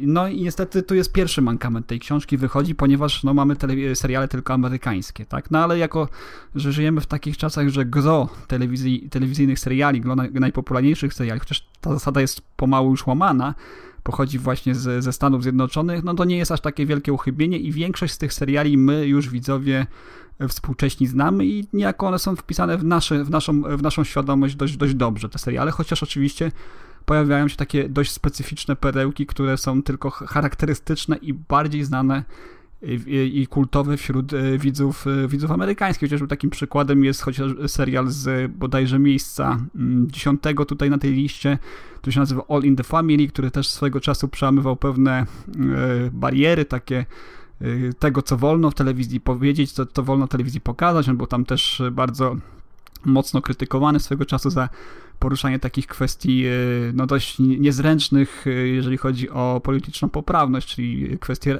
rasy, tak, kwestie mniejszości seksualnych i tak dalej. Dość takim e, brutalnym sposobem był główny bohater te, te, tego serialu się tam odnosił do tego. To jeszcze było długo, długo przed, przed powstaniem chociażby świata według bandy, gdzie, gdzie już te rzeczy były tak jakby na porządku dziennym, tak. Więc jest taka lista, ja jestem w połowie tej książeczki, powiem szczerze, że jestem bardzo zadowolony, ponieważ e, tę książkę od większości zestawień, które możecie znaleźć e, w sieci takich podobnych właśnie z najlepszymi serialami wszechczasów wyróżnia to, że ta krytyka jest tutaj naprawdę na bardzo wysokim poziomie, tak. Obaj panowie widać, że się znają, że żyją serialami, że kochają seriale, że, że to, o czym mówią, naprawdę jest, wypływa z ich doświadczenia. Tu seriale, które, które znalazły się na pierwszych pięciu miejscach, w ogóle ta cała lista tych pierwszy, pierwszych pięciu miejsc jest poprzedzona taką e, dyskusją pomiędzy nimi, która jest dołączona do książki, e, gdzie oni po prostu no, kłócą się po prostu o, o, to, co się powinno tak naprawdę według nich na miejscu. Pier... Znaczy, piątka jest kanoniczna według nich, piątki tej naj, najlepszych seriali wszechczasów według nich e, się nie rusza, ale oni próbują ustalić, który z tych seriali z piątki należy, należy się palba pierwszeństwa, który powinien znaleźć się na najwyższym miejscu, który, który jest lepszy od innego i dlaczego jest lepszy od innego, w jakich aspektach jest też lepszy od, od innego. Także e, myślę, że to jest taka e, bardzo wartościowa pozycja dla osób, które przede wszystkim e, lubią seriale, tak? Czyli tutaj wzbogacą troszeczkę swoją wiedzę na temat tych seriali E, bo jest tutaj też obok tego, że to jest e, krytyczna analiza niektórych e, z nich, to są też najlepsze odcinki, chociażby tych seriali, których, do których no, z trudem by się już dzisiaj wracało, chcąc nadrobić całość, tak? Jakieś takie odcinki, które też bronią się jako standalone, jako takie, mm, jak oni to nazywają, piki, tak? Tych, tych, tych seriali, chociażby serialu, serialu Masz, tak? Tutaj najlepsze odcinki są wymienione, które ja bardzo lubię. Y, no masa, masa tego jest. Jest 100, 100, 100 seriali opisanych. Oczywiście te najlepsze z pierwszej dziesiątki mają naprawdę długie eseje na swój temat, natomiast te, im dalej to są krótsze oczywiście, tak? Ale też nadal jest ta, ta krytyka bardzo interesująca, te, te, te informacje, które stąd można wynieść są bardzo ciekawe i, i wydaje mi się, że to jest naprawdę wartościowa książeczka dla każdego, kto się interesuje telewizją, serialami, historią telewizji chociażby. Bardzo fajne tutaj odkryłem też informacje, jako że interesuję się oczywiście serialem Strefa Mroku, o czym wszyscy chyba wiecie, bardzo ciekawe wiemy, informa wiemy. informacje z historii amerykańskiej telewizji, e, w jaki sposób kształtowały się pewne e, sposoby, pewne, w jaki sposób kształtowały się pewne modele produkcyjne, tak, chociażby serialu I Love Lucy, który, który no, zmienił podejście, yy, sposób w jaki, w jaki były produkowane chociażby sitcomy, czy ogólnie seriale, tak, czy sposób w jaki były dzielone zyski seriali, czy, czy tak, tak zwana syndykacja, jak przebiegała później, tak, yy, że no, po raz pierwszy w historii, tego, w historii telewizji I Love Lucy producenci, tutaj Desi Arnas i, i Lucy E, no, za, za, zapisali sobie prawo do, do, do czerpania zysków z tego. Nie, nie tak, jak to było wcześniej, we wcześniejszych przypadkach, to jest rok 50, chociaż 50 e, chyba trzeci czy, czy czwarty. Wcześniej seriale wszystkie należały do stacji, tak, czyli wszystkie zyski, e, które czerpali później, tak, czerpały później stacje, to należały się do, do nich, tak, pieniążki płynęły strumieniem do stacji, nie do producentów, nie do aktorów, tylko do stacji też walory produkcyjne, też różnych seriali. No naprawdę dużo tego, długo by wymieniać. Ja tę książkę mam po angielsku, ona po polsku jeszcze nie wyszła. Ale nie wiem, y, dlaczego dotąd jeszcze nie padło y, z waszej strony pytanie, jakie są najlepsze seriale według tych autorów y, tej pierwszej piątki. I teraz ja wam... No właśnie, jakie są najlepsze? Ja wam pozwolę tutaj strzelić teraz, ale nie będę was tak aż bardzo tutaj męczył i zapytam was z tej piątki, która jest tutaj według autorów najlepszą piątką serialów wszechczasów, oczywiście w amerykańskiej telewizji. Który z tej piątki seriali jest e, według, według autorów najlepszy? Ja wymienię w losowej kolejności Cheers, serial Masz. Cheers, który był wcze- w Polsce chyba wyświetlany pod tytułem Zdrówko, The Wire, The Sopranos, Breaking Bad i The Simpsons. Który z tych seriali Wiedziałem, jest, że Breaking Bad się pojawi. Simpsonowie. który według was jest według autorów książki najlepszym serialem wszechczasów? Jeszcze raz powtórzę. Breaking Bad, Cheers, Simpson- The Wire. Simpsonowie. Oczywiście. Simpsonowie są tutaj najlepszym serialem i, i, i może ta teza Zgadłem? troszeczkę Zgadzam. budzić... Tak, zgadłeś. Może ta teza budzić trochę kontro, kontrowersji, natomiast kiedy czyta się tę, tę analizę, analizę i krytykę tego wszystkiego, to ma, to ma sens, tak? To ma, to ma sens naprawdę faktycznie y, no, y, w tych swoich najwyższych y, momentach naprawdę serial potrafił się wznieść na wyżyny nie tylko komediowe, ale też, też dramatyczne. Ale no mówię, jest to, jest to wszystko bardzo ładnie uzasadnione. Ja jestem już przy którym ja tu miejscu jestem. I zaraz wam powiem, przy miejscu chyba 20 jestem, na miejscu 20 The Shield, też bardzo dobry serial, nie wiem czy widzieliście. E, Nie, Już pojawiły, pojawiły się wcześniej oczywiście wspomniane Mash, Mash wcześniej się pojawiło, e, z takich seriali, które możecie znać, e, Deadwood oczywiście musiało się pojawić w tej pierwszej dwudziestce. E, No jest, jest tego cała masa i, i naprawdę są to seriale z naprawdę dużej przestrzeni e, czasowej, tak. Ja e, jeszcze jedną rzecz, to sobie taką wyciągnąłem z tej książeczki, bo ja część seriali znam, ale nie wszystkie i sobie tutaj wyciągnąłem coś takiego, że z przyjemnością wrócę do takich sitcomów, chociażby jak The Seinfeld, tak, e, bardzo popularny amerykański serial. Obejrzałem No, wczoraj ja, do, ja do Seinfelda... Ja, do Seinfelda wracam re, regularnie, bardzo lu- lubię ten serial. A ja, wiecie, ja, ja wcześniej nie oglądałem go i włączyłem sobie na Amazonie, w Prime są dostępne, y, y, Seinfeld jest i włączyłem sobie trzy odcinki też mnie wciągnęło bardzo. Też y, serial, który przełamywał... Tylko bez napisów chyba, nie? Tylko po angielsku. Są z napisami, z napisami angielskimi są w, na, na, na, na, Amazonie. No, z tym, że akurat e, w tym serialu oni mówią, nie wiem czy zwróciłeś uwagę, oni mówią bardzo wyraźnie. Zresztą e, tam e, twórcy ewidentnie lubią się bawić językiem, sposobem wypowiadania pewnych słów. tak, tak. E, Więc e, st- st- st- starają się artykułować słowa bardzo wyraźnie, jeśli się zna angielski, nie wiem, tak, Tak. nawet w takim bardzo podstawowym zakresie, to powinno się bez problemu zrozumieć. Tam nie używa się raczej jakichś akcentów. Nie, nie, nie, nie, nie. ale mówię, są czy- napisy czy- w razie takiego, czego no. pom- pomocne, więc polecam. Humor jest dobry. Y, Też, też serial, który tutaj, ja jeszcze mówię, jestem po trzech odcinkach i, już mniej więcej łapię o co, o co chodzi tutaj twórcom książki. Też serial, który y, przełamał pewne, pewne tabu. Tutaj twórcy, twórcy piszą fajnie o jednym odcinku The Contest, który y, jako, że on, to było chyba CBS stacja, nie pamiętam, i to była telewizja publiczna, której no, nie można było pewnych tematów poruszać. E, Mieliśmy, to były lata 80. bodajże, tak. Nie było można poruszać pewnych tematów, a oni zrobili odcinek e, pod tytułem e, Pojedynek czy, czy Wyzwanie, w którym bohaterowie zakładają się, mm, kto dłużej wytrzyma bez, uwaga, masturbacji. Ale jako, że to były, ograniczenia, ograniczenia stacji, no niestety nie, ani razu nie mogło paść Pamiętam to ten słowo. Tak? odcinek. Tak, ani razu nie mogło paść to słowo i, i, i cały czas tam gdzieś e, twórcy, scenarzyści kluczyli wokół tego, e, żeby tego nie powiedzieć, ale żeby każdy wiedział o co chodzi. Także po, polecam książeczkę. Ona niestety jest tylko dostępna w wersji papierowej i tylko po angielsku, jak wspomniałem. Natomiast no, naprawdę dla fanów e, seriali jest to moim zdaniem książeczka bezcenna, ciekawa, interesująca. Pozycja pisana- obowiązkowa. Pozycja obowiązkowa, pisana z humorem przede wszystkim, no i w stylu, y, który bardzo rzadko się teraz pojawia, jeżeli chodzi o takie publicznie dostępne te teksty gdzieś w sieci, tak, gdzie, na które możecie trafić czy zestawienia. Jest tu sens w tym wszystkim, jest tu ładnie wszystko uzasadnione, jest ciekawie napisane, jest dużo ciekawostek, o których wcześniej nie wiedziałem, także polecam gorąco. Polecam gorąco, to jak gorący dzień dzisiaj jest. Książeczka, jeszcze raz przypomnę, TV, The Book, a jeszcze dodam tylko jedno, jedną rzecz, że to jest bardzo aktualna książka. E, Jej wznowienie, które posiadam, to jest rok 2017, więc e, wszystkie seriale do, do, do czasów współczesnych są tutaj ujęte, warte uwagi, tak? TV The Book, Alan Sepinwall i Matt Zoller Zeitz, tak? Polecam.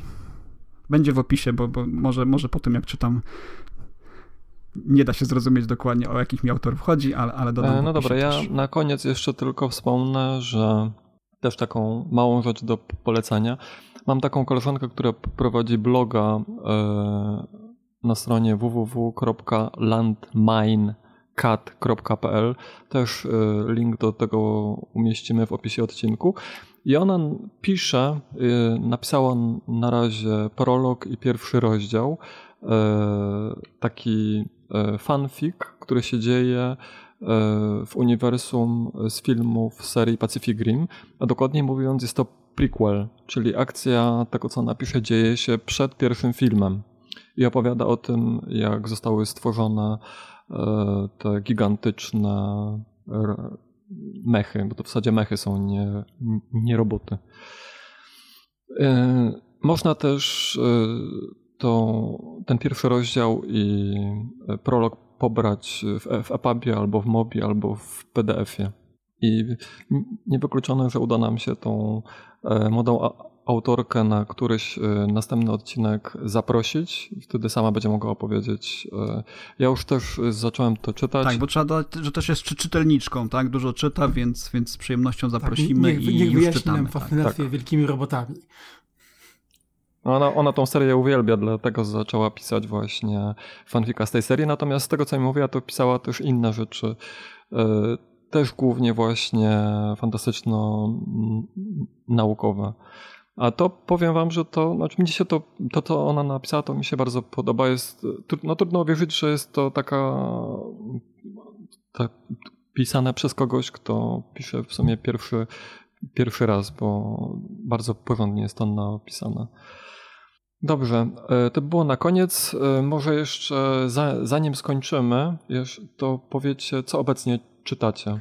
No, ja, ja obecnie musiałbym się mocno zastanowić, bo mam kilka książek yy, rozgrzebanych. Sięgam po mojego e-booka i muszę przyznać, że w tym momencie ja czekam właśnie na ten drugi tom. muszę sobie kupić dwójkę i trójkę Larsona książki. Wiem, wiem że powiedziałem, że, że jest dosyć cienkie, ale Y, mamy wakacje i chcę lektury takiej prostej i przyjemnej. No oprócz tego, to co kolega Rafał wymienił, czyli Homo Deus muszę dokończyć, bo y, opinię wyraziłem, ale, ale że nie do końca jeszcze przeczytałem, więc nie będę oceniał całej książki, dopóki nie, nie, nie przeczytam. Y, oprócz tego mam jeszcze, o, ileś ja mam jeszcze lektur do przeczytania, ale chyba tyle wystarczy, tak więc te dwie, trzy książeczki, które powiedziałem, będę czytał przez najbliższe, najbliższy tydzień bodajże. Rafale? No u mnie y, właśnie wpadło mi do, do rączek, że tak powiem, bo to nie, nie do rączek, ale wirtualnie właśnie wyszło nakładem wydawnictwa Zyski Spółka wreszcie pojawił się w Polsce y, pols po, polskie tłumaczenie The Disaster Artist, Moje życie na planie The Room, najlepszego złego filmu na świecie. Y, także jest to tłumaczenie, także kto, kto oglądał The Room, kto oglądał film z Jamesem Franco teraz, no to na pewno też potem książkę sięgnie. Jestem ciekaw, bo ani nie oglądałem The Room, ani nie oglądałem filmu z Jamesem Franco, a, a słyszałem, że jest to bardzo dobra książka, także... A swoją drogą to James Franco zdaje się grał główną rolę w tym serialu Dallas e, na podstawie książki Kinga, z tego co ja pamiętam. Ona się w ogóle zrobił dosyć popularny ostatnio. Tak, dokładnie on, dokładnie on, tak. No tak. ja... Y, bardzo dobra rola, tak. Auto, aktor, który nie, nie, nie boi się wyzwań aktorskich, też, też w różnych rolach gra też gdzieś tam poza te swoje początkowe chyba wydaje mi się on w komediach, a teraz no, coraz częściej po takie role poważniejsze, dramatyczne sięga. Ciekawsze, tak. No i nawet powiem ci, że daje sobie radę. Ja miałem spore wątpliwości z tym serialem, ale, ten, ale tam za, zagrał bardzo ciekawie. Nie może jakoś super wyróżniająco się, ale, ten, ale dał radę. E, natomiast co ja czytam? E, ja się wziąłem w końcu za czerwień Lindy Nagaty. Aczkolwiek tak jestem e, średnio zachwycony tą książką. To znaczy, jest napisana bardzo dobrze, ale nie podoba mi się tak bardziej jak Struktur Bora na Agaty. Jakoś pamiętam, że tamta książka mnie porwała od początku, a tutaj e, tak e, ci bohaterowie są, jak to powiedzieć, no, nie, nie powiem, że mało interesujący, ale jest to tak pisane, brak takiego jakiegoś emocjonalnego zaangażowania Mało wiemy o tych bohaterach od, sam, od samego początku, e, bo to opowiada o żołnierzach w przyszłości, o takim oddziale. I No, nie wciągnąłem się. Myślę, że będę czytał dalej, ale póki co to się czyta na razie tak dosyć ciężko. Chociaż nie jest to jakoś bardzo takim trudnym językiem napisane, ani, ani, ani nic w tym rodzaju. Natomiast dla przyjemności sobie wrócę po raz, e, nie, nie wiem który już, do Czarnych Oceanów Jacka Dukaja. Nie, nie wiem, czy wy czytaliście, mm. czy lubicie Dukaja w, w ogóle. Czy, czy Dukaja lubimy? Tak e, mam ambiwalentne uczucia co do tego no. autora. No ja mam właśnie też bardzo ambiwalentne uczucia do niego. E, są jego książki, które e, mi się podobały. Na przykład e, Czarne Oceany uwielbiam. Uwielbiam też je, jego tomy opowiadań. Natomiast inne książki to one są trudne do czytania i ciężko mi się je czyta. Tam kilka próbowałem, jedną czy dwie skończyłem chyba, ale to nie, nie było tak jak z tymi czarnymi ocenami, które czytałem chyba, nie wiem, z 5 czy 6 razy i teraz bardzo chętnie przeczytam jeszcze raz. Oprócz tego jeszcze... Mhm. Ja lud, lud na przykład bardzo męczyłem. Ja też, ja też. Właśnie. Jakoś tak. E, są e, takie książki, które od pierwszych stron e, po prostu wiem, że będę czytał bardzo długo, że będę je męczył, męczył i męczył. one są to też, jest jedna z tych. One są też ciężkim językiem pisane. Jakoś właśnie te Czarne Oceany są dobrą książką na, moim zdaniem, na początek, na zapoznanie się z, ze stylem i twórczością tego pisarza, bo mhm. one są tak, jeszcze tak, pisane tak. tak dosyć przystępnie, natomiast każde już następne niestety coraz e, trudniej, coraz trudniej się przez nie przedrzeć. E, oprócz tego jeszcze myślę też będę czytał książki Michała Chmielewskiego, które Rafał mi bardzo polecał, no i słuchałem tych podcastów, tego podcastu którym e, Michał e, rozmawiał razem z Rafałem, no i jestem za, za, zachęcony. Tak, polecam też Michał, e, tu, tu troszeczkę możemy, możemy zajawić, że, że Michał też jest chętny, żeby pojawić się ponownie w podcaście, tak w trakcie naszej rozmowy wypłynęło, jest też zagorzałym czytelnikiem, który potrafi trzy książki jednocześnie czytać, więc na pewno będzie tutaj wartościowym członkiem zespołu. No czeka, czekamy, czekamy na jego odzew, on jest teraz zajęty dość kończeniem prac nad swoją najnowszą książką Indygo, która już już niebawem się powinna pojawić. No, ja jeszcze też chcę się wziąć za. Yy, yy, słyszeliście pewnie o takim serial, serialu Expans. Oczywiście. Serial powstał na podstawie książek. Mhm. Yy, I pierwszym tomem, tak, tak. z tego co ja pamiętam, to jest Przebudzenie Lewiatana Jamesa Koreya. I serial mi się bardzo podobał. Oj, też to mam na celowniku tę książeczkę i, i, i, i czekam. No to fajnie, to mhm. daj znać, jak będziesz czytał, to ja też się wtedy za, za nią wezmę. Jestem świeżo po obejrzeniu drugiego ja sezonu. Ja też chętnie dołączę. No i wtedy byśmy zrobili razie, odcinek. Tak, przeczytamy wszyscy trzej, tak. Dokładnie tak. No to fajnie. E, to by było na tyle na dzisiaj. Dziękuję wam wszystkim za czas, że udało Dziękuję nam się za zaproszenie. spotkać. Długo to trwało, ale wreszcie się udało. Tak. Mam nadzieję, że będziemy się razem motywować do czytania i uda się spotykać trochę częściej. Tym bardziej, że, że być może trochę nam się. Tak. I e, może też roz... na, na, na, innym podcaście, też na naszym. Tak. I kolaboracje różne. Tak, dokładnie. W różnych konfiguracjach przeprowadzamy. Dokładnie tak. Dziękuję też wszystkim słuchaczom, którzy dotarli aż do końca. Miało być krótkie, godzinne na, nagranie, ale po takim długim czasie to nie mogło się udać. Wyszło prawie dwie, dwie godziny. No i zapraszam gorąco na następne odcinki. Cześć. Trzymajcie się. Cześć, do usłyszenia. There's so many books to choose. Get on board, you just can't lose. Books expand your mind, it's true. Reading books is good for you. I love reading. I'm going down to the library, picking out a book, check it in, check it out. Gonna say hi to the dictionary, picking out a book, check it in, check it out. I'm going down to the library